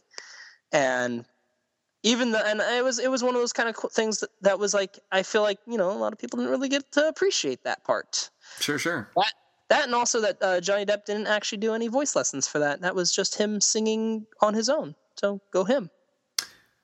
Ah good to be johnny depp. Yeah yeah. Well i mean a lot of people keep going oh well he sung in cry baby like no now in Crybaby, he was voiced over. That was not actually him singing. So mm. a lot of people don't don't get that one. Um. Well, no. That's, that's oh. So uh, did you? I'm sorry. Did you get to talk about the pants? Oh, right, right. Well, okay. So funny thing about these pants. These pants I found at a thrift store. They uh, they had no tags. So I was I I assume they must have been either the tags have been torn out or must have been like a custom pair of pants. Um, nowadays I still have the pants. The pants do not fit me. I am way too fat for that now. Um, and they're also women's pants, so it really worked out that I was skinny back then. Mm-hmm. Um, but I always, but it was the perfect, the perfect pants. It was the perfect stitch. If you looked at how they they, they looked in the movie, it had the uh, the, the white pinstripes weren't perfect pinstripes. They almost looked like stitched pinstripes. And they had a nice amount of stretch to it. So it was comfortable to wear. Um, they're also very high, which they, again, Colleen Atwood likes to put Johnny Depp in high waisted pants all the time. Mm-hmm. Um, and I always told myself if I've ever found this fabric, I would I would buy all of it and I would make new pants someday. This would be what I'd make my pants out of. And years go on. Um, that girlfriend goes, new girlfriend's found, and um, she was she was the one that ruined my life. Um, but we uh, we go to visit her her great grandmother at her uh, at her uh, it was like an alteration store, um, and uh, we're we're there. You know, she's uh, she's like, oh, you know, I have all of these zippers. If you guys ever need zippers, just come here and don't buy zippers. I have more than enough zippers. Um, so we're we're checking out all the stuff that's in there, and I come across this bolt of fabric that's just there in the corner. That's it's the exact same pinstripes. Mm-hmm. And I go, can I can I see this real quick? And they're like, yeah, sure. So I pull it out, I put it on the table, and I roll it out a couple yards. Um, only maybe about two yards I roll it out, and I see that there's only one thing that's ever been cut out of it, and it's a pants shape. Uh huh. And both uh, my my my ex and I, they we look at each other and we're like, it's not possible. it can't be possible. This because it's the same fabric, and it's a pair of pants. So the, the, the, the theory goes that possibly that bolt of fabric is what m- made my Sweeney Todd pants. And her great grandmother actually let me keep the bolt. So now I have that bolt of fabric Mhm. in the wings waiting for the day that they will be turned into a new pair of Sweeney Todd pants. Nice. So that was just one of those things. Like I don't know if it if it's the truth or not, but all I know is that whatever it was cut out was a pair of what looked like fitted women's pants. So What are the odds? I know the strange things. Mm-hmm. Foot at the Circle K. Um, so, so um, let's see. Um, so, what what do you currently have on your dock to make right now? I mean, Oh, aside from all the upgrades, like the major stuff. The major stuff. Um, as of right now, we're working on um, well with the new Winter Wonderland, like I mentioned at um at a about at a Petco Park.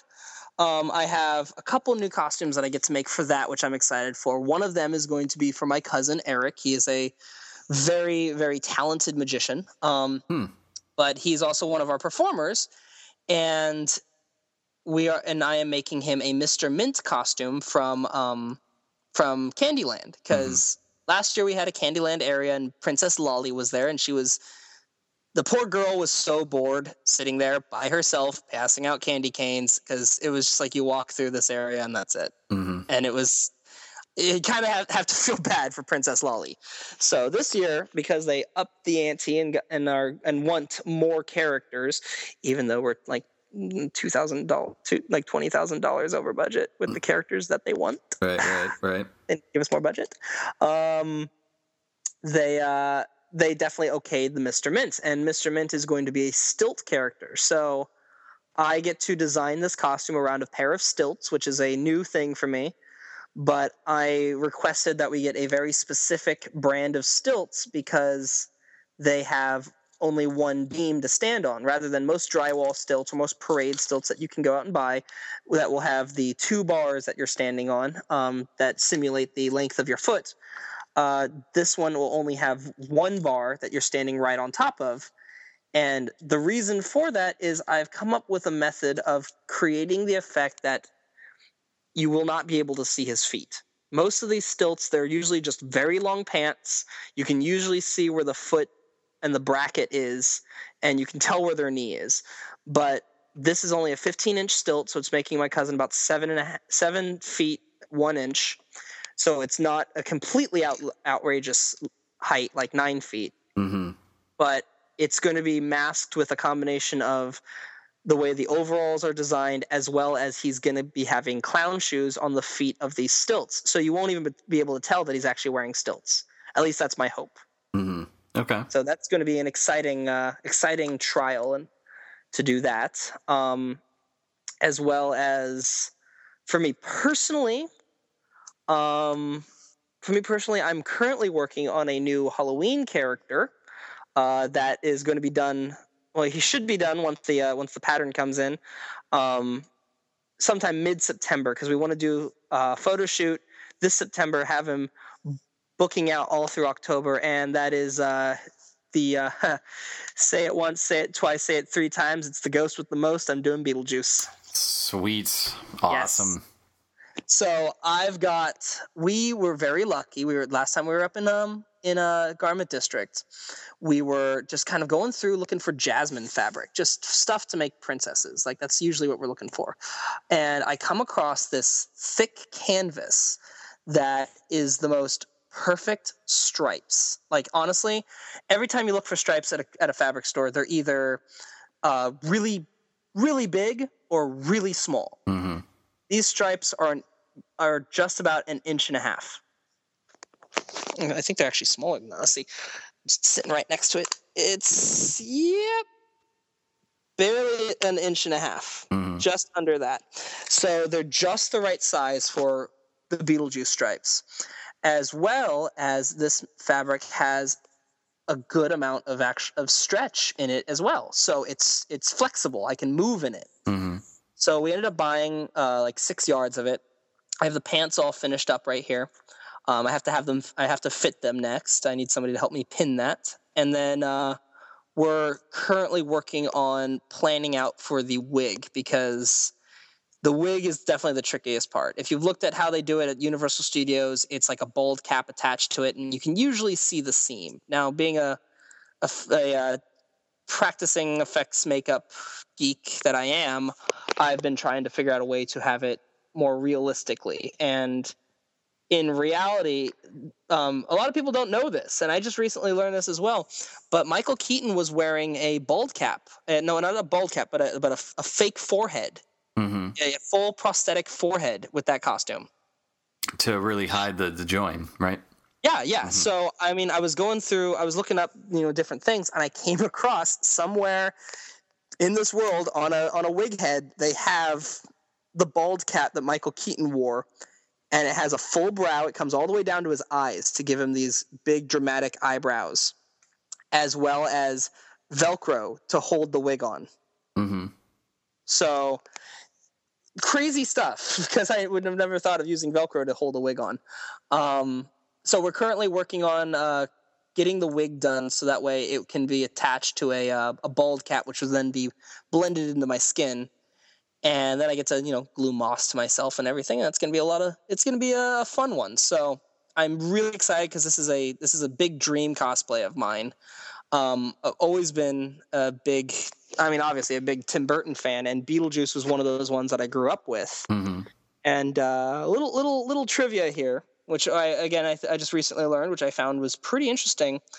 Out of the 20, 92 minute film that Beetlejuice is, Michael Keaton only appears in it for 17 minutes. But he makes that big of an impact. Yeah.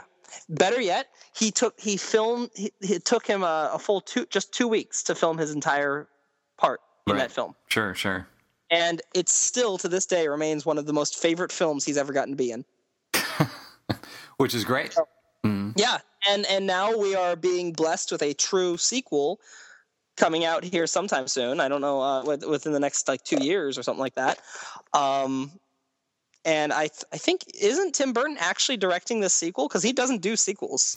Yeah, I didn't think he did sequels either. Um, yeah, I, I remember hearing some news about this, but I wasn't sure if it was absolutely going ahead or not. Oh no, it's been it's been it has been of- official officiated because I know he's Tim is the executive producer for the new uh, Alice in Wonderland film coming out uh, next year. Mm. Um, and uh, so he because he's not directing, he's executive producing. Um, but I think he's actually directing the new Beetlejuice film, and that is a big deal because that means one, the script is really good.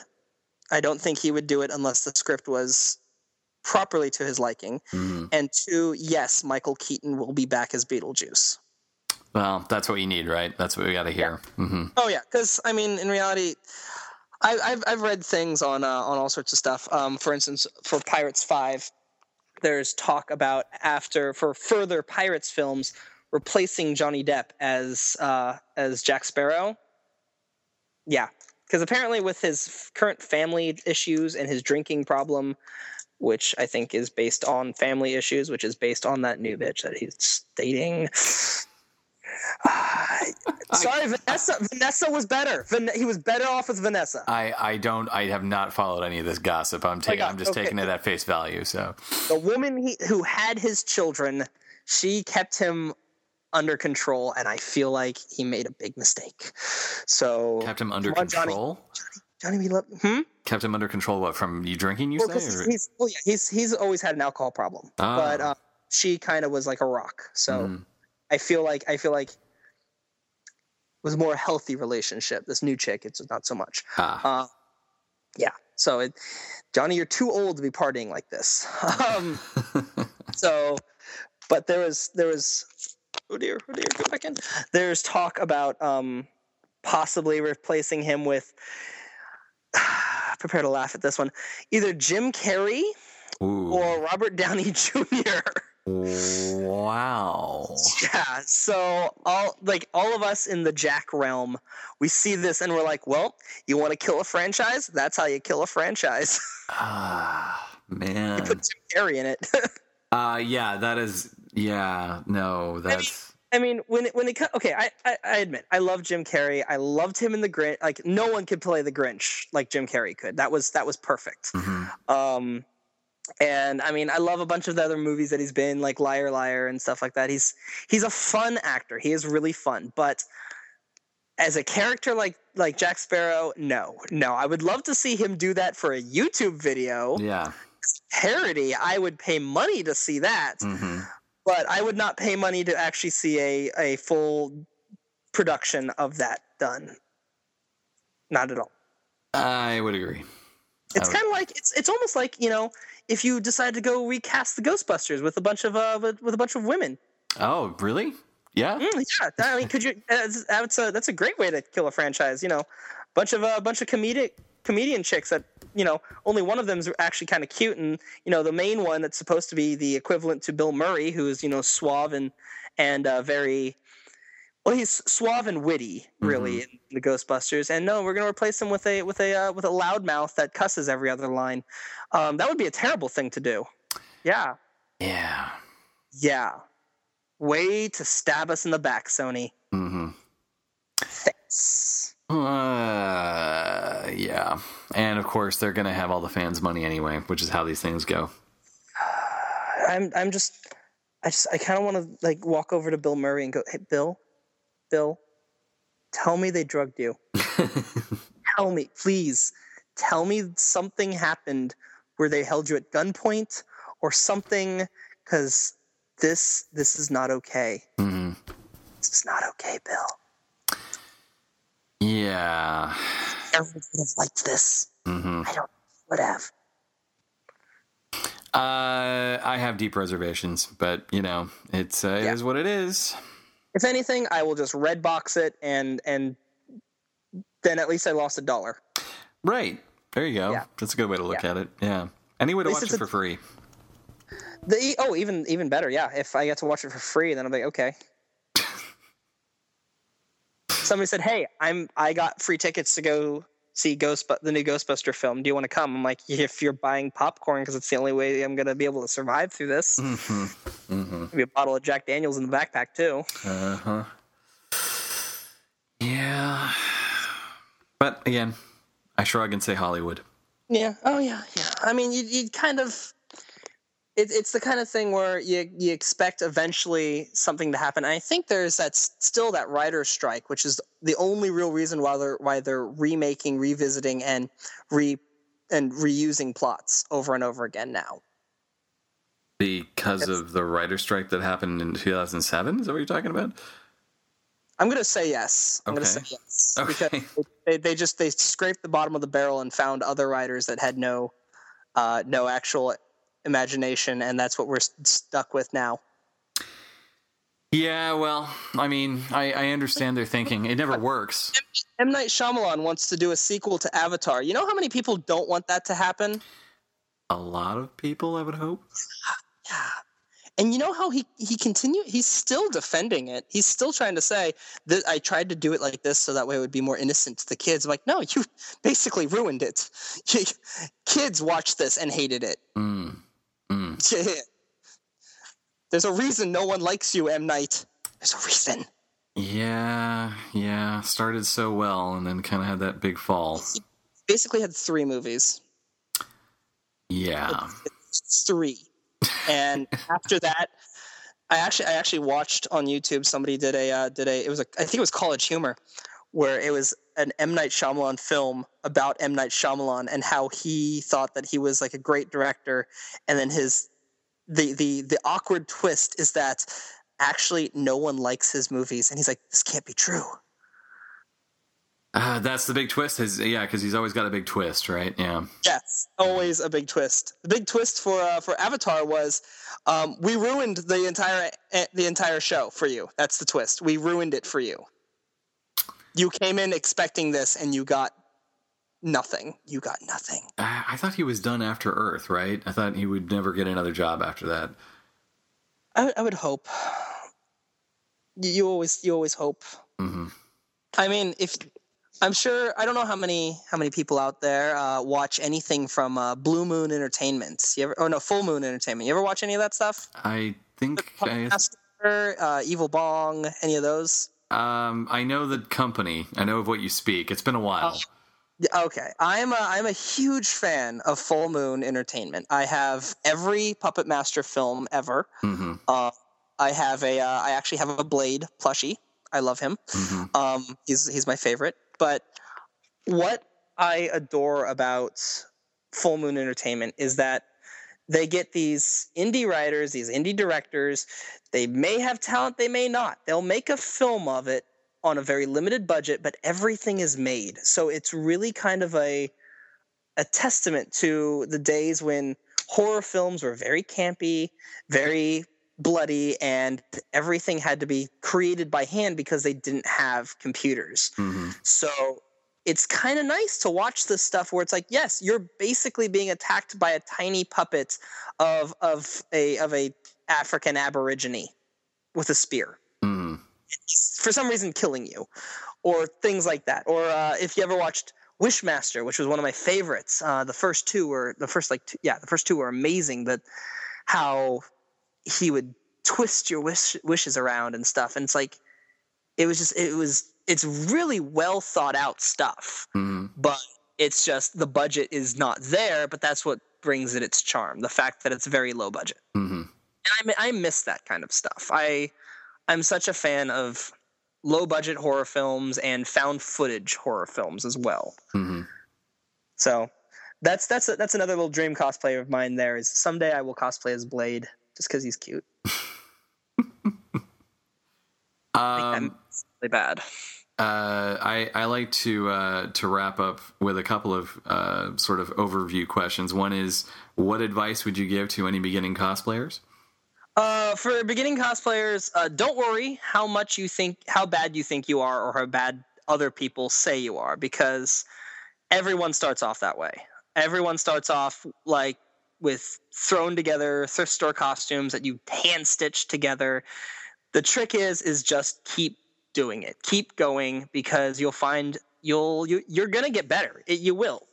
I've, I have friends who started off that way and now are making these beautiful dresses, and they would never would have thought that they had done they would get to that point. So it's it really is a don't give up thing. Just keep going. You know. And what do you feel is the most important lesson you have learned doing this hobby? Um, in this hobby, you got to stay humble. If you become a- big name cosplayer, and I'm not going to name any of them, but some of them out there who started off, you know, where we all are, have lost sight of that, and it just seems like they're nothing more than than a face, and that's that's it. Then they've really kind of they don't. It doesn't seem like they have fun anymore. The the true thing about f- cosplaying is just having fun. If you're extremely good and extremely talented, that's good for you. But you know, help out the little guy too. You know, mm-hmm. because everyone everyone is is part of this, and regardless of how how well people know you, it's just it's good to stay humble. Still have still play with it, have fun, still learn new things.